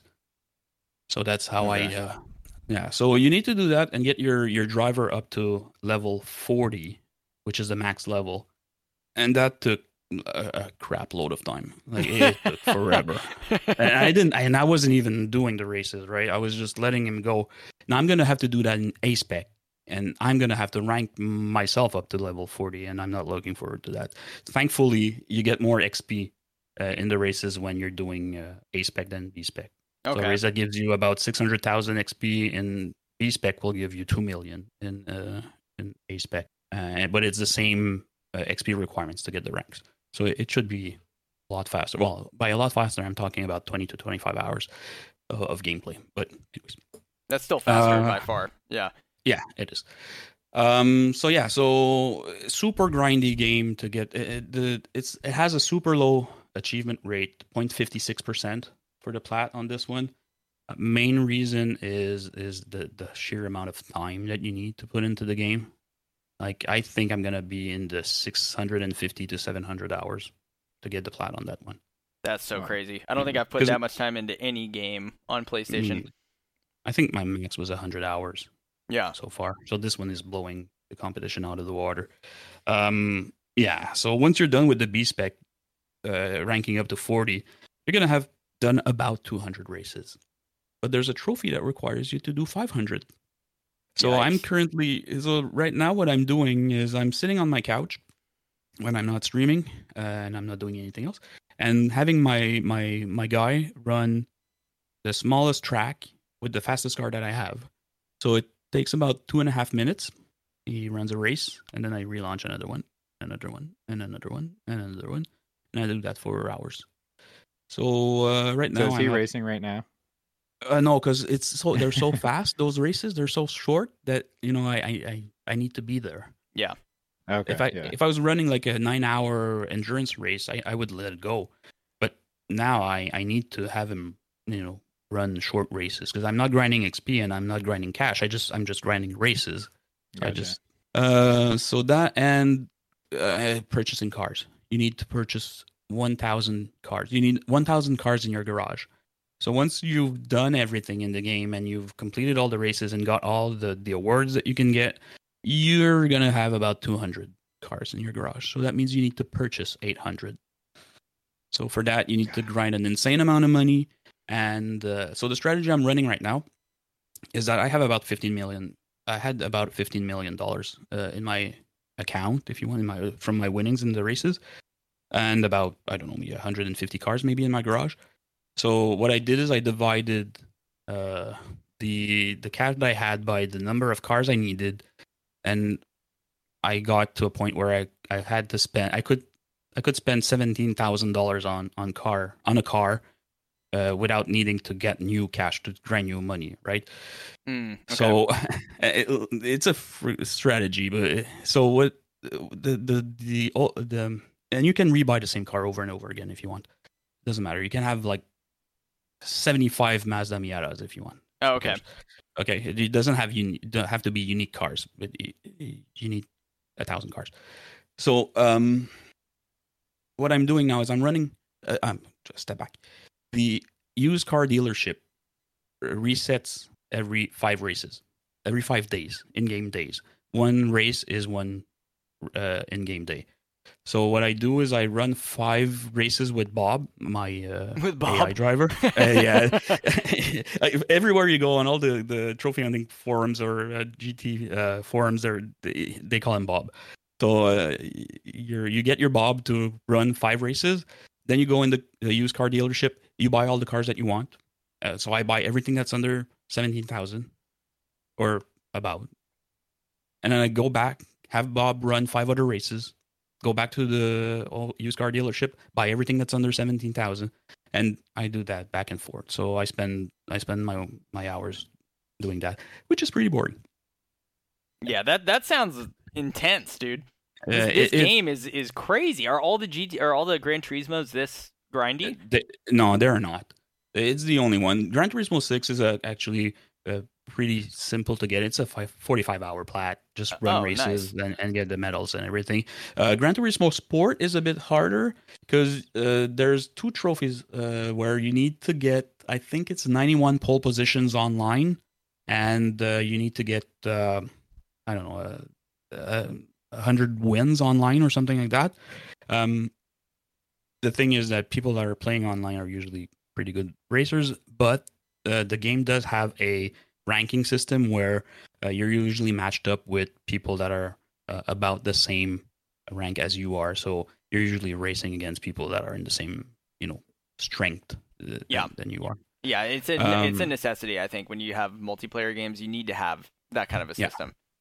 Yeah, yeah otherwise you end up being uh, getting matched with people. Uh, it- uh, Fight Night had that that problem where um, the the servers were super uh, dead. Uh, Fight Night uh, champion on PS3, um, and I was like rank zero. So the only people actually playing were like level nine nine nine. They, they were Mhm. maxed out. So I would get matched up against a, a level 99 999, and he would one punch knock me out. And uh, but the way the ranking system works on that game is that you start with like 500, and if you lose, you lose points. Uh, if you win, you win points. But it's impossible to win because the, the the the other fighters are so strong that and you can never rank up. So just awful. um so yeah so uh, last game I was playing uh, The Last of Us remastered. So I think everyone almost everyone is playing this on uh, on this. Uh, on Oh, this we're show. all playing it. Yep. Uh, and it's a bit because of you guys that I started. So I, while I was running the the endurance races on Gran Turismo Five, um, I was like, okay, so what should I play uh, off stream? Because you know I, I'm not gonna watch Bob do uh, 500 laps at the uh, uh, what's it called uh, Daytona. You know, I'm I'm just right. I'm gonna do something else. So I decided to start The Last of Us Remastered. I I platted and 100%ed the PS3 version last year in September, and with uh, with the show and everything, I was like, okay, you know, let's let's let's do the uh, and, and you guys playing it, let's do the remastered. So I started that, um, just the online. I started playing the online, got 10 trophies for getting the five downs on a few maps and, and getting the wins or, or getting uh, playing matches on, on specific maps. Right. Um, I know, I know you guys are are a lot of people give a hard time to the online. I don't like online. I didn't like online for Tomb Raider. I don't like the online for Last of Us. Uh, but there is a way to, to make it much shorter and easier for you guys, especially the factions. Um, so you know how the factions work, your journeys. I mean, the Firefly or the other um, The hunter. faction journey. Yep. Yeah, hunters. Uh, if you do it legit, you're gonna need to play 84 matches with each of the factions, right? So 168 matches. And if you lose all your survivors, you're dead, and you have to restart. But there's a there is a method, and I think I, I spoke about that on the the Discord, which is the tactical quitting method. Mm, yes, you did talk about it, but explain I it did. here again for people. So what you want to do is you want to make sure you have at least one healthy survivor. That's all you need. As long as you one, uh, uh, as long as you have one healthy survivor, your tribe is alive, right? Right. So what what you want to do is is you want to get your tribe healthy, everyone in your tribe healthy. Start a match, and quit. And you so some of your survivors will get sick on day two, but you're not gonna lose anyone, and you're not gonna lose anything. Start another match, and quit. Now all your survivors are gonna be either hungry, sick, or dead. And then your fourth match, you play, and you you you do whatever you have to do, and you get the supplies and everything and all your survivors will be healthy again. And you rinse and repeat.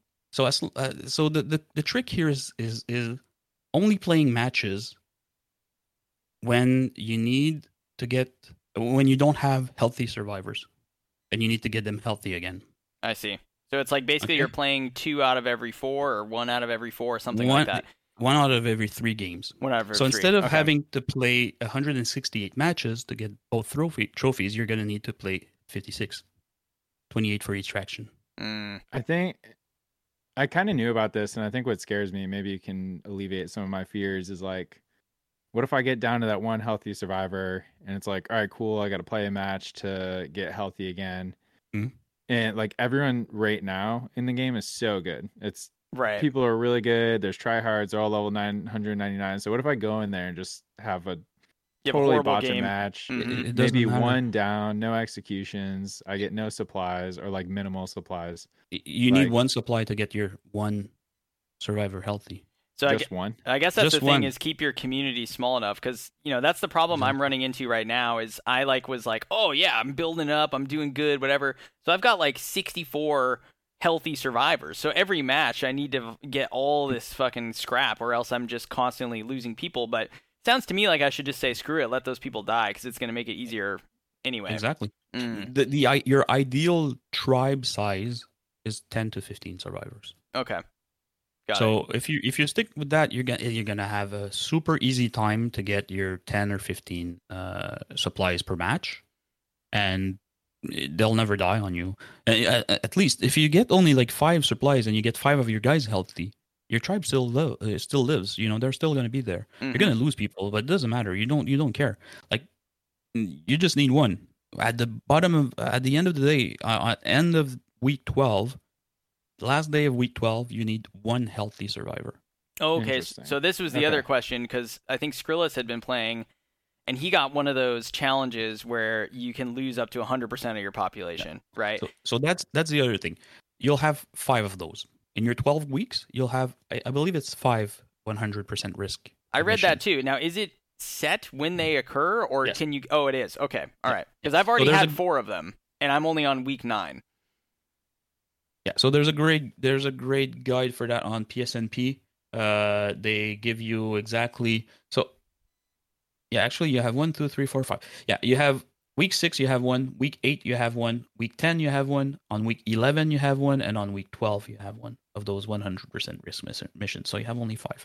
Oh, that's so weird. I feel like I had two back to back. Like I got one like week seven, and then one like week eight or something. That's so weird. Anyway, okay. Unless they change it for the remastered, but I don't think so. hmm Um, and uh, yeah, and you can ignore all the other ones. Yeah. Like, the, the the trick is is on the other ones because you know you get those challenges right when you when you have those uh, risk missions you need to select like uh, get uh, three headshots with the shotgun or whatever Right. take the hard ones for the plus 10 and minus 60 uh, percent missions but like take the ones that are almost impossible Okay. okay Mhm. and when you get to those 100% risk missions, take the easy ones. Take the the one that you have to give uh, uh, donate uh, whatever crafted item to uh, to one of your teammates. Super easy. You craft a bomb and you I think you hold down R1 and it's gonna give it to one of your partners, and you need to do that three times in in three matches. Yeah. Right? So you're gonna survive your 100 day risk, uh, your 100% risk mission super easy. And uh, yeah, so that's that's the most effective way uh, of getting those two trophies. So if you don't want to play the 168 uh, matches, now you can do the same strategy uh, without the tactical quitting, the selecting the right missions to play and everything, and ignoring the 60% and mi- uh, minus 60 and plus 10. You can do that if you want to play your 168 matches. Just focus on the minus 100%. Keep your easiest tasks for those and run with it. hmm So I did that strategy on the PS3 version. Currently, I'm just running matches because I want to get the the kills on those uh, DLC maps. But as soon as I'm done with DLC, I'm gonna start doing the tactical quitting. Yeah, I think the only other thing you need is to get 40 survivors in your clan. So Yeah, that, have- that's easy. I that's got it. not too bad. Yeah. if you're if you're playing legit, like to get the kills on the the DLC maps, you're gonna get 40 survivors inside maybe 20 games. Yeah, it wasn't too bad. It wasn't too bad. know. Even if you if, even if you suck, like I suck big time at this game. I, I I hardly get more than two or three downs per match. S- Often, what I end up doing is stealing the downs from or the the kills from someone else. Yeah, to me get too. fight. yeah. yeah. And another thing that oh that so, sorry I'm, I'm just rambling here, but another Go- go thing ahead. that's uh, that's uh, interesting for those DLC trophies, it says that you need to get five downs or execution. Right. If you kill someone, it combines them. So killing so downing someone and then executing him will give you 2 Mhm. So you actually only need to kill, fully kill two people and down one, or finish off someone else. Yeah. It's pretty reasonable, I think. Actually, those it was more of what I was finding, just a matter of like getting the right map. Um, it was, you know, that that was more the hard part. If you don't have a group of people to vote for the same map that you want, like sometimes you just wouldn't get it. Like I think I needed Water Tower, and I played probably like 30 matches, and it just didn't show up as an option. And eventually, I got it, but yeah, that that was frustrating.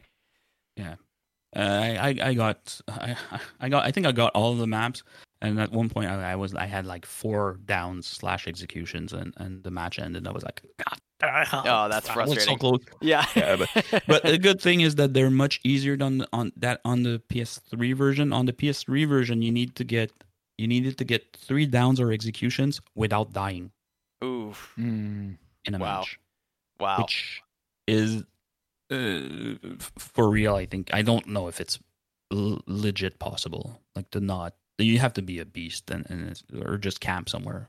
Yeah, well, I mean, you can die at some point, but you have to get those sequence in a row without dying. I think I, I maybe you have done that a few No, no, times, no. but if you're saying you have to go the whole match without dying, that's yeah, no way. No, you need to complete a match without dying Yeah, and get Mm-mm. So, so the, the actual uh, com- uh, uh, trophy description is complete a match on whatever map without dying and getting at least three downs and executions or execution. Oh my gosh. Yeah, no way. Yeah. No, no, because So, I, I uh, think I'm also pretty bad at this game. so it's tough. Yep. So that's what I've been playing. Okay, well, Gran how, how far into Tomb Raider, Last of Us. How how far into your journey are you then with Last of Us? I'm just just out of curiosity. Like you're one, you're doing one of the factions, right? What week are you on at this point? Uh, I'm not sure exactly. I think I'm on week four, maybe of uh, Fireflies. Okay, nice, I think nice. I didn't play that many games. No, and they're and they're kind of like if you're actually trying to play them, like you're going for the DLC trophies. The matches are are not very fast. I mean, they can be, I suppose, if you get destroyed, but like they're they're typically about like ten to fifteen minutes. So Yeah, you know, it's it's not like a something you can grind out a ton a ton of matches if you only have a few hours to play. So Mhm. yeah, I'm on week nine with my first faction, but I think I'm gonna try the tactical quitting method for the second one. At this point, I'm just gonna finish doing the first one legit, but for the second faction, I'm gonna try to speed it up a bit because yeah. it's the only two trophies I need are the two faction trophies, and then I'll have the full 100% and the platinum. So hmm saves so much time. yeah, so much time. Like, You, like I said, you need to only play 28 matches per per faction instead of uh, 84. Yeah, that's way better. Way, way better. Mhm. Especially because we were talking, you know, it's funny, we are talking about ranking systems and all that. Like, there isn't one in that game. And it's really frustrating to hop in as like a level one or a level two and play with like four or five level 999s in the game. Mm-hmm. And you're like, well, mm-hmm. shoot, you know? And then I was getting really stressed out the other night. Slugger and I were playing, and I had picked, I had a 100% loss potential, you know, mission. And I had picked heal your teammates. Okay and I was doing the support class, and I was like, this should be relatively simple. I'll just stick next to a teammate, and when they get damaged, I'll heal them. It's, this won't be bad. I've got three matches hmm. to do it. Well, two matches in, I hadn't, I thought, I had misread it, but I thought I hadn't even hit the first tier of the challenge. And I was like, this is ridiculous because we kept getting put in matches where I was getting just fucking destroyed, you know? And I, hmm. w- I was getting really stressed. I was like, oh my gosh, dude, if I miss, if I have to restart from week nine, I'm going to lose it. Like, I know that happened to Skrillus where he lost everything at the end of week 11 and he, he just like dropped it for a long time. He's like i'm done. You know Mhm. like and so yeah it's um it's it's frustrating. I really just wish that there was a different sort of matchmaking system in that game because it doesn't seem fair. Even when it's like you go into matchmaking with no parties allowed and there'll be a bunch of different people in the match. There's maybe there's a level 17 a level 30 you're in there and then there's like three or four level 999s for some reason the game will put all the high level people sometimes on the same team against you and Hmm. like a couple level like 13s or you know it's like what do you think is going to happen in this match you know like uh, yeah it's really really frustrating but So, so, yeah so there's there's kind of a way of, of, of cheesing the matchmaking a bit if if you want. Um, so although you, there's no private lobbies, right okay. uh, as you all know, uh, but what you can do though is if you're at least four players, you can split up in two parties and launch the matchmaking at the exact same time. Right. using the allow matchmaking whatever. So you're gonna the probabil probabilities are that you are going to end up getting matched and with uh randos filling in the other spots. Hmm. yeah. So if that happens uh, which is in a perfect and you need like if and you're in a and once you're matched then you can go on forever because once you're matched you stick with the same Yeah, matchup right? Yeah. You can just stay in the So- lobby. Exactly. So that's another way of, of getting that those trophies done easier is that you matchmake like that, and um, then when you get those 100% risk missions, you just say in party chat or whatever, okay, I need uh, I need to you know uh, three headshots with uh, so someone of some of your boosting partners just stand there, get your three headshots, and then go on and and and continue your your your game normally. Mm, yeah, interesting. But that so so that's when you need, but you need at least you need at least four because you need to create two parties. I think you can create parties with only two. Yeah, I think so. Them. Yeah, yeah. Interesting. Ideally, ideally, if you're eight, then you have two full parties. Even better. Yeah, then you're just the full teams, and there's no randoms. Mm-hmm. And you can grind out whatever you need, get whatever supplies you need. Yeah, exactly. Interesting. Exactly. Well, so yeah, there's so, a few strategies to make it easier. Yeah, that's that's good to hear because it is a tough game in in some sense, right? Like, and I have done all the grounded mode stuff. I did Left Behind. I did, you know, the single player, like fully upgraded Joel, fully upgraded all my weapons. So I'm at 47 of 50 trophies. One of those being the platinum that I'm missing, and then the other two are just the factions. So I, I really loved the game, and I, I just wanted to say that I really loved the grounded mode playthrough. Actually, it was really refreshing to play something that was tough and actually challenged you to just play the game way differently than you would otherwise. Because on normal, you're like, oh, I've got like 15 handgun bullets, 10 shotgun shells. Like you're fully stocked all the time, and you can afford Mm. to just shoot everything. Whereas like grounded, I really had to look at how to sneak past stuff, how to get through areas using, you know, I love getting through an area and I'm like, I used a bottle and one bullet or something like that, you know, and you're like, it's so fun to do that. And especially the hospital section at the end, I was able to get through it with a smoke bomb and one arrow. And I was like, Yeah. that's so sick, you know? Um, and I, I want to call out for people that are interested in doing grounded mode, there's a YouTuber whose name is Anthony Caliber. He does some games done quick speedruns as well. He plays new game grounded speedruns, and he's the current world record holder for the remaster and the PS3 and the PS5 like remake. And he beats the game in two hours, 47 minutes, and some change on New Game Wow. Grounded. And it's absolutely a joy to watch. If you've done it yourself, you know how hard it is. And to, to watch some of the strategies that he does and watch how he gets through the game, really, really cool. And so I utilized his videos a couple times for like certain rooms if I got stuck. Like I would look at what the speedrun strategy was. And it was hmm. really cool. And one other thing, which you probably know, Pat, but for, if you're listening and you haven't done this yet, there is a way to kind of glitch so that you can do your grounded plus playthrough as your second playthrough. So normally, like if you're like me, I went through on normal for my first playthrough and I did all the jokes, all the artifacts, you know, all basically all the shiv doors, doing everything when I had a lot of resources. And then if the if you do it traditionally, the game will let you play New Game Plus on normal, right? But what you want to do is start your New Game Plus on normal and get through the first chapter where you're playing as Sarah, basically up until where Sarah dies, and then you start chapter 2 as Joel and you're walking with Tess in the QZ. When you get to that point, you want to quit out and then change the difficulty to grounded and you can play from that point onward in grounded difficulty but on your new game plus file so that you can basically do your second playthrough on grounded plus and it'll pop all the below like stacking difficulty trophies for normal grounded survivor survival plus hard hard plus you know all that stuff.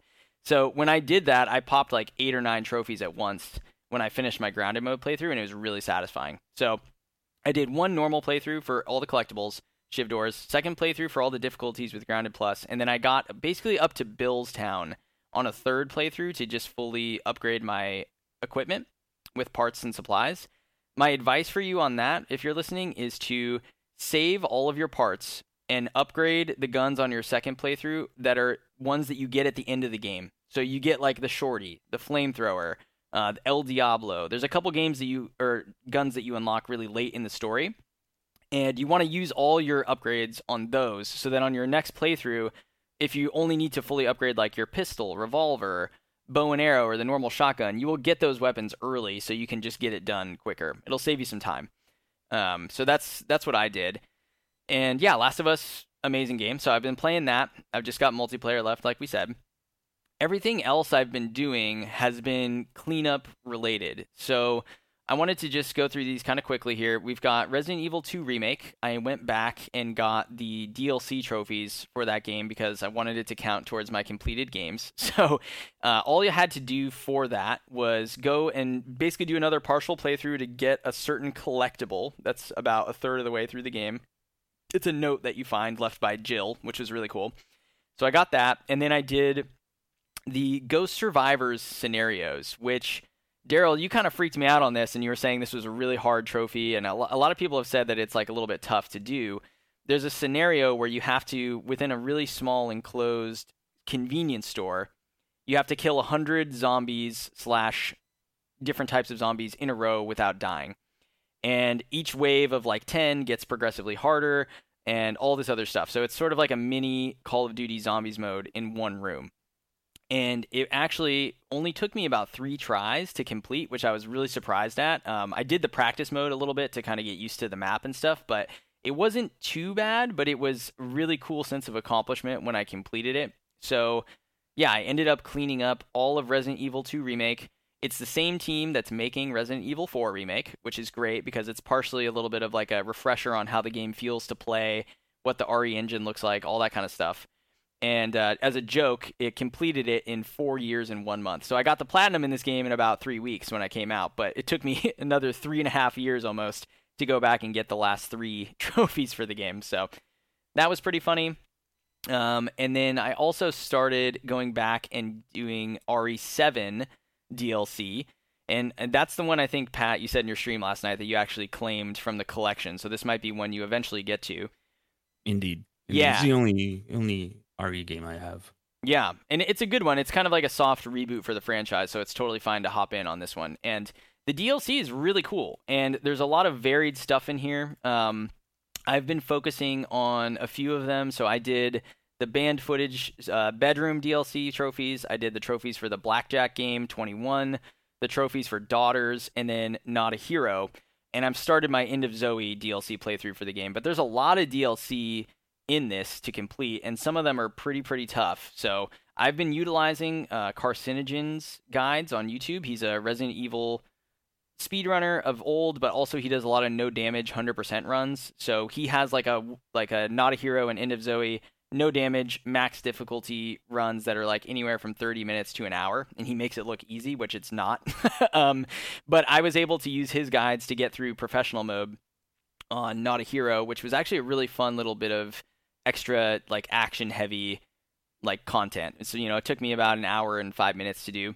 But what I would recommend for the Not a Hero DLC is if you beat the game the first time or the DLC rather, the first time on easy and you can do it in less than an hour. So you have to speed run it. But if you can do it in less than an hour, you get an item called Easy Deflect, which makes it so that when you go to block enemy attacks, you have a bigger window to parry them and then follow up with a counter hit than you would otherwise. And so it's you're really going to want that little thing for when you're playing on professional. Because on professional, you don't start with any guns and ammunition until about halfway through the DLC. So you only have a knife in your fist.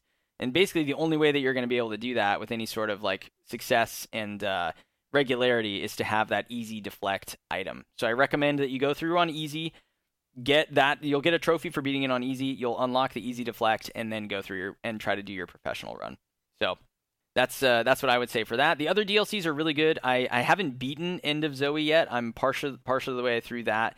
When I beat it, I then need to go back and do it again on normal without using any weapons, only my fists. And then after I do that, I have to beat it on the hardest difficulty, and that will finish off that particular DLC subset because there's actually let me double check. There's one, two, three. There's four DLC packs in the game. So Not a Hero is one of them. End of Zoe is another, and then there's another two that are called Banned Footage Volume One and Volume Two, and they've got a whole bunch of mini games in them. So it's been really fun to go back to. I think it's a S tier Resident Evil game, really fantastic, and uh, I'm loving it. So I'm really enjoying my time going back to that before RE4 Remake comes out. So the goal is to try to finish that, all the DLCs, uh, by the 24th of this month. Then, really quickly, I went back and did five DLC trophies and cleanup for Firewatch. This is a game from Campo Santo Games that came out in 2016. It is a story based, sort of narrative, kind of walking sim game. It does not have a platinum, but I, I don't think that matters. The game is awesome if you've not played it. Very simple, very relaxed, with a good story and really great voice acting. The DLC was basically just to go and do the audio tour uh, in the game and get a couple like miscellaneous trophies while you're doing that. And I actually had a great time. It was about two and a half hours only, and just listening to all the developer commentary on how the game was made and and all that stuff. It's really well done and and worth a visit if you've not checked it out. So that one was uh, completed in seven years and three weeks. My profile says because I went and originally completed the game. It was like one of the very first games I played on PS4. So that was fun to go back and look at. And then last but not least, I've been playing the Contra Anniversary Collection. So much like the Castlevania collection, there's a, a pretty standard and, and simple trophy list for this. So there's a trophy for beating every single game in the collection, of which I think there are eight. And then there's a they're all bronze trophies. And then there's a bronze trophy to play each game. So you can pop that earlier or later. You know, you can just launch the game and then exit out of it if you want, and you'll get an easy, you know, bronze right off the bat. But the hard one is there's a gold trophy called True Contra Warrior to complete all the games. So you have to beat all of them. And this one is sitting at a 7.63% on PSNP. It's the rarest one, and it's basically like the rarity for the list. Here's the problem, okay? There was some some discussion in forum posts about people saying this particular trophy is glitched. I've beat all the games. It's not popping. Like what's going on? And so this happened to me, but I think I know why it happened. So you would assume the game is smart enough to recognize that if you have all the other trophies to beat each of those games individually, that that should be the trigger to just unlock the complete all the games achievement slash trophy in the game, right? That would make sense. But that's not how it works. It goes based off of your in-game save data. So if you're like me, what happened was I bought this game on PS4. I did not transfer the save data from it, from my PS4 to my PS5.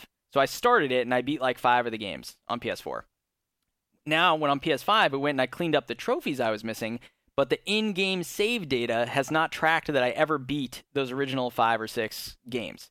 So I'm now having to go back and replay like the first five or six games in the collection and hope that that triggers the trophy. So I'm sitting at 71%. That's the last thing I'm missing is that gold trophy.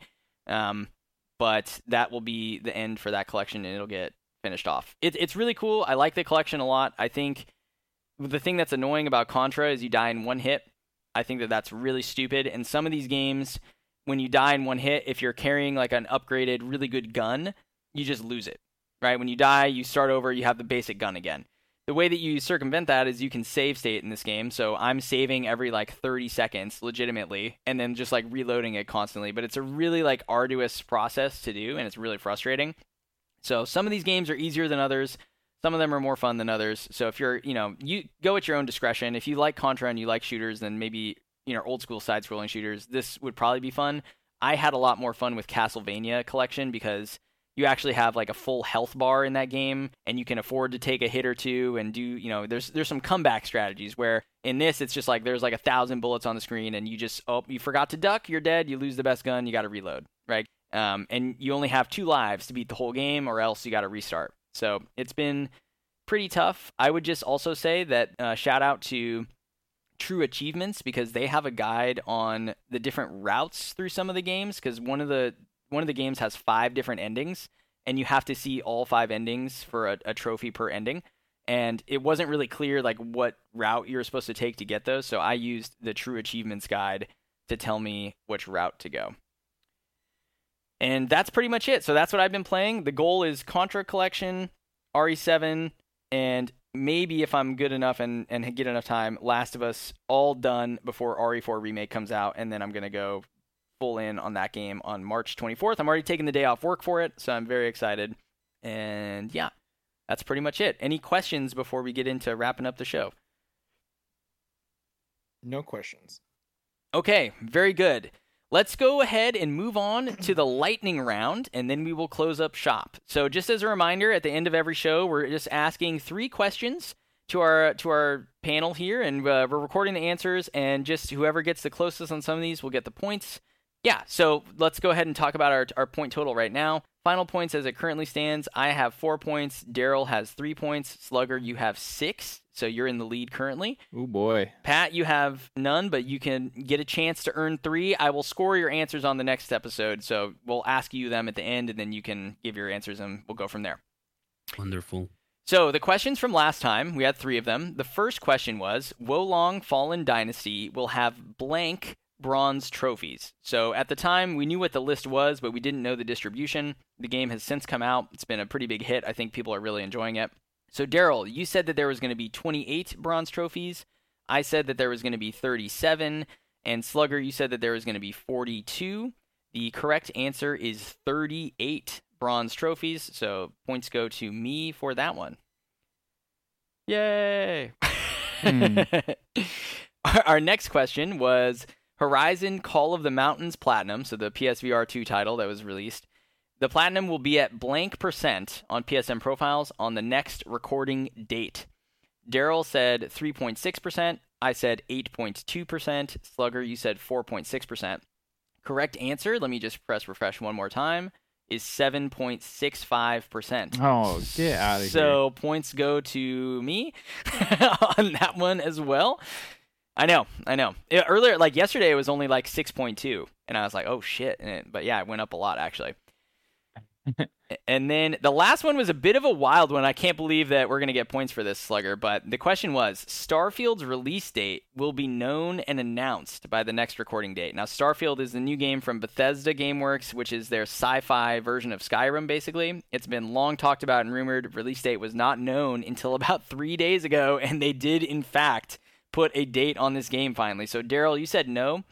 Slugger, you and I said yes. So we both get points for that, which means that for our final points now, going into this round of the lightning round, I am sitting at seven points. Yay, had a little bit of a comeback. Daryl is still sitting at three points, and Slugger, you are also sitting at seven. So we're tied Ooh, up. let's go. Yep. Okay, are you guys ready for your, your questions and answers for this one? Yeah, let's do it. Let's go. Okay, so question one. Will Resident Evil 4 Remake get a 10 out of 10 from IGN? This is just a yes or no question. Game is releasing in two weeks. The original game got a 10. Preview coverage looks great. People are loving the demo. Do you think Resident Evil 4 will get a 10 from IGN? Daryl, what do you think? I'm gonna say yes. Okay. Slugger, No. no. Pat, No. ooh, okay. I'm going to say yes. So we're getting two yeses, two nos. Let's go. Question number two. EA Sports PGA Tour, which is a new uh, you know golf game coming out towards the end of this month, will have how many game owners on PSN profile on the next rec- recording date? oh my god. So how many people will own the game on the next recording date? Closest answer will win. So When Daryl, does it come out? it comes out on. That's a really good question. Uh, I think it's like the 23rd. Let me just double check. Um, that's the wrong article. Holy shit! Holy shit! Hold on, hold on, hold on. I'm having a lot of trouble here finding the same thing that I that I looked at. Uh huh. Okay, here we go. It comes out on March 24th. So we're gonna do the answers the next day. so we're looking at how many people are gonna buy it day one, basically. Hmm. Uh, four twenty-three. 423 people. Okay. All right, Slugger, what do you think? Um, 110. Okay. 10 people. I don't even know if Pat, what do you think? Alright. I'm gonna go uh, two thousand five hundred. Ooh, it's really hard to tell like with the next day release I know. or like it it releases and then we record the next day. Mm-hmm. Mm-hmm. Uh, I'm gonna say I'm gonna go somewhere in the middle there. I'm gonna say 983 people. Oh, that one's really tough. It's, like Yeah, I mean, the, the previous one has forty-seven thousand owners on on PSNP. mm-hmm. So who knows how PSNP big just it- because it just gets tricky too. It, like it takes a, I feel like it takes a couple days for those numbers to kind of get accurate. Uh, Yeah, and and the, I think the previous one was given on on on PS Plus also. Yeah, it's tough. PGA Tour, or whatever it is. It's a tough one. Okay. F- final question though, and this one, I'm sorry, Pat. I know you haven't played a lot of Resident Evil, so this one might be really tough for you. But I'm tr- I, I almost did all three questions around RE4 remake because I'm so excited about it. But I decided to do that EGA one or PGA one just to switch it up. So the third question is, what challenge runs will be in the Resident Evil 4 remake trophy list? List all of them that you think there will be, and the closest will win the point. So, for example, this can be things like speedrun trophy, no damage trophy, no merchant trophy, knife only trophy, stuff like that. So, Daryl, go ahead. What do you think there's going to be? All right, there's gonna be. Uh, are we are we talking about difficulty as well? Yeah, so like yeah, challenge runs can be difficulty trophy too. Yeah. Okay. Uh, let's see. I think they're. I think it's professional. I don't remember RE4. Yep, professional. That was the toughest one. Yep. Uh, let's do a knife run.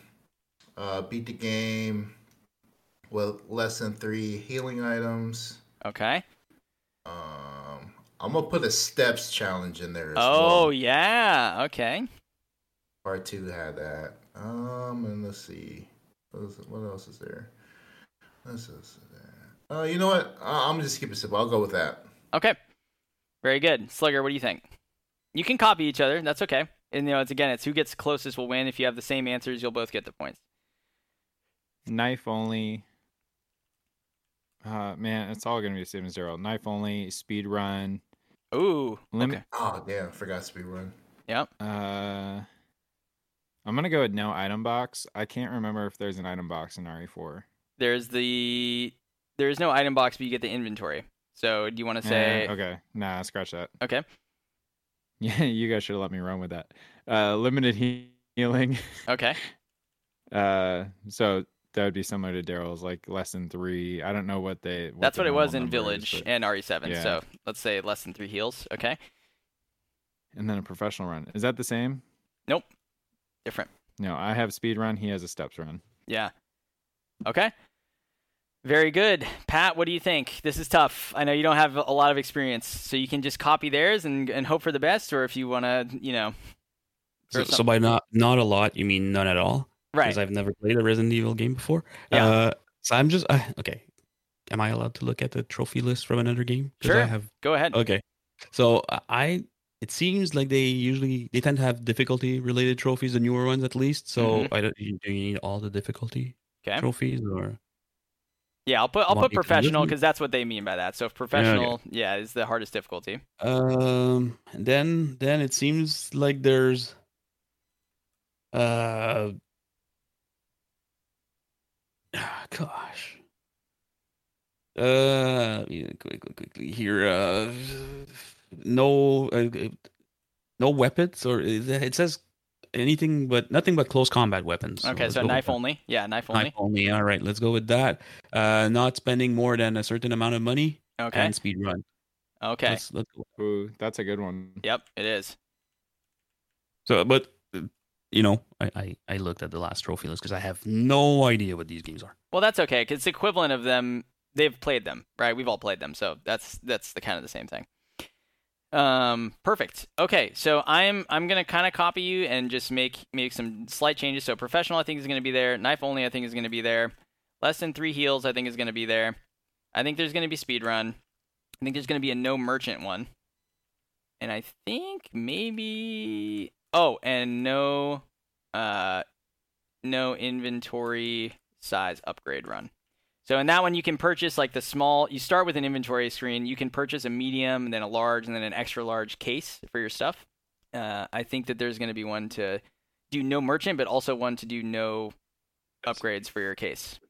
Okay, guys, that's going to do it for lightning round and pretty much for the show. So before we go, I'll just give everyone a quick chance to say where they can, you know, where you can be found at, where people can get in contact with you. Daryl, where should people be looking for you? You can find me on Discord, PlayStation, and PSN profiles at the Tall Smoke Guy. Fantastic. Slugger, what about you? Let's see, Discord, PSNP, and the PlayStation Network at Slugger JD. There you go, sir. And Pat, where can people find you? All right, so um, Twitch and YouTube, Pat the Trophy Hunter. Uh, also on Discord, Pat the Trophy Hunter, PSN, uh, and um, Twitter, Pat Trophy Hunter. No, the, there wasn't any space for that. So Pat Trophy Hunter. Fantastic. There you go. Yes, sir. And definitely check out his stream if you're listening to this, guys. Uh, very good stream. So go over there and give him some support. And last but not least, you can find me on PSN profiles, P- uh, PlayStation, Xbox at CK Present. Same for Discord. Discord's the best place to get in touch with us. Real quickly, want to ch- want to just plug. We have a Twitter account now for Trophy Talk. It's Trophy Talk Pod at Trophy Talk Pod. We're just starting, so kind of you know low follower count and everything, but we are trying to post some stuff there more regularly. So go ahead and give us a follow there. And of course, if you enjoyed the show, leave a like or a comment or share this with your friends. We would really appreciate it. I want to give a special thank you to our guest, Pat the Trophy Hunter, for coming on the show and for your continued support. So thank you, sir. I hope you had a good time. We really enjoyed having you on here. Gentlemen, it has been a pleasure as always. Thank you, sir. And Yeah, it for everyone, fun. yeah, definitely, definitely. Um, and for everyone listening, thank you. And we will see you next time in episode 81. So happy gaming, take care, and goodbye.